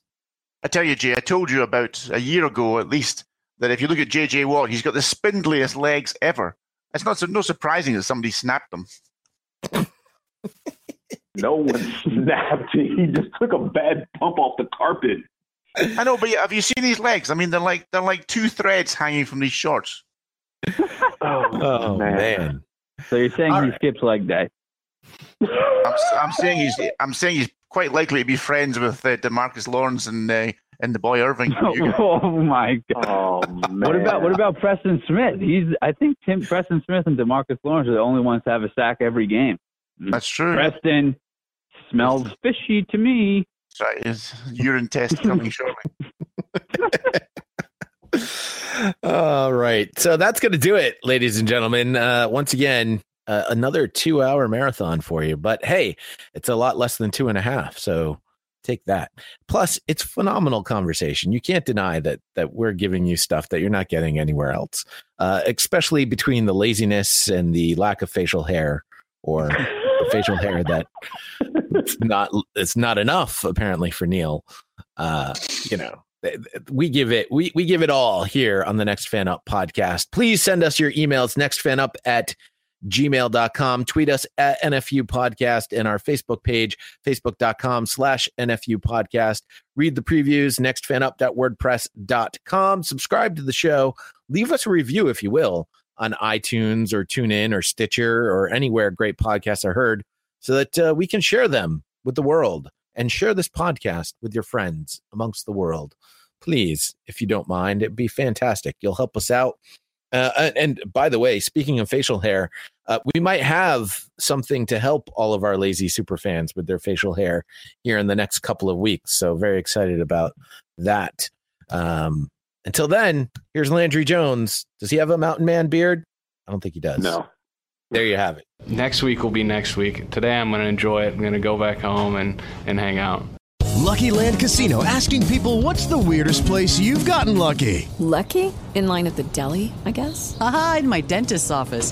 More than once, actually. Do I have to say? Yes, you do. In the car before my kids' PTA meeting. Really? Yes. Excuse me, what's the weirdest place you've gotten lucky? I never win and tell. Well, there you have it. You can get lucky anywhere playing at LuckyLandSlots.com. Play for free right now. Are you feeling lucky? No purchase necessary. Void where prohibited by law. 18 plus. Terms and conditions apply. See website for details.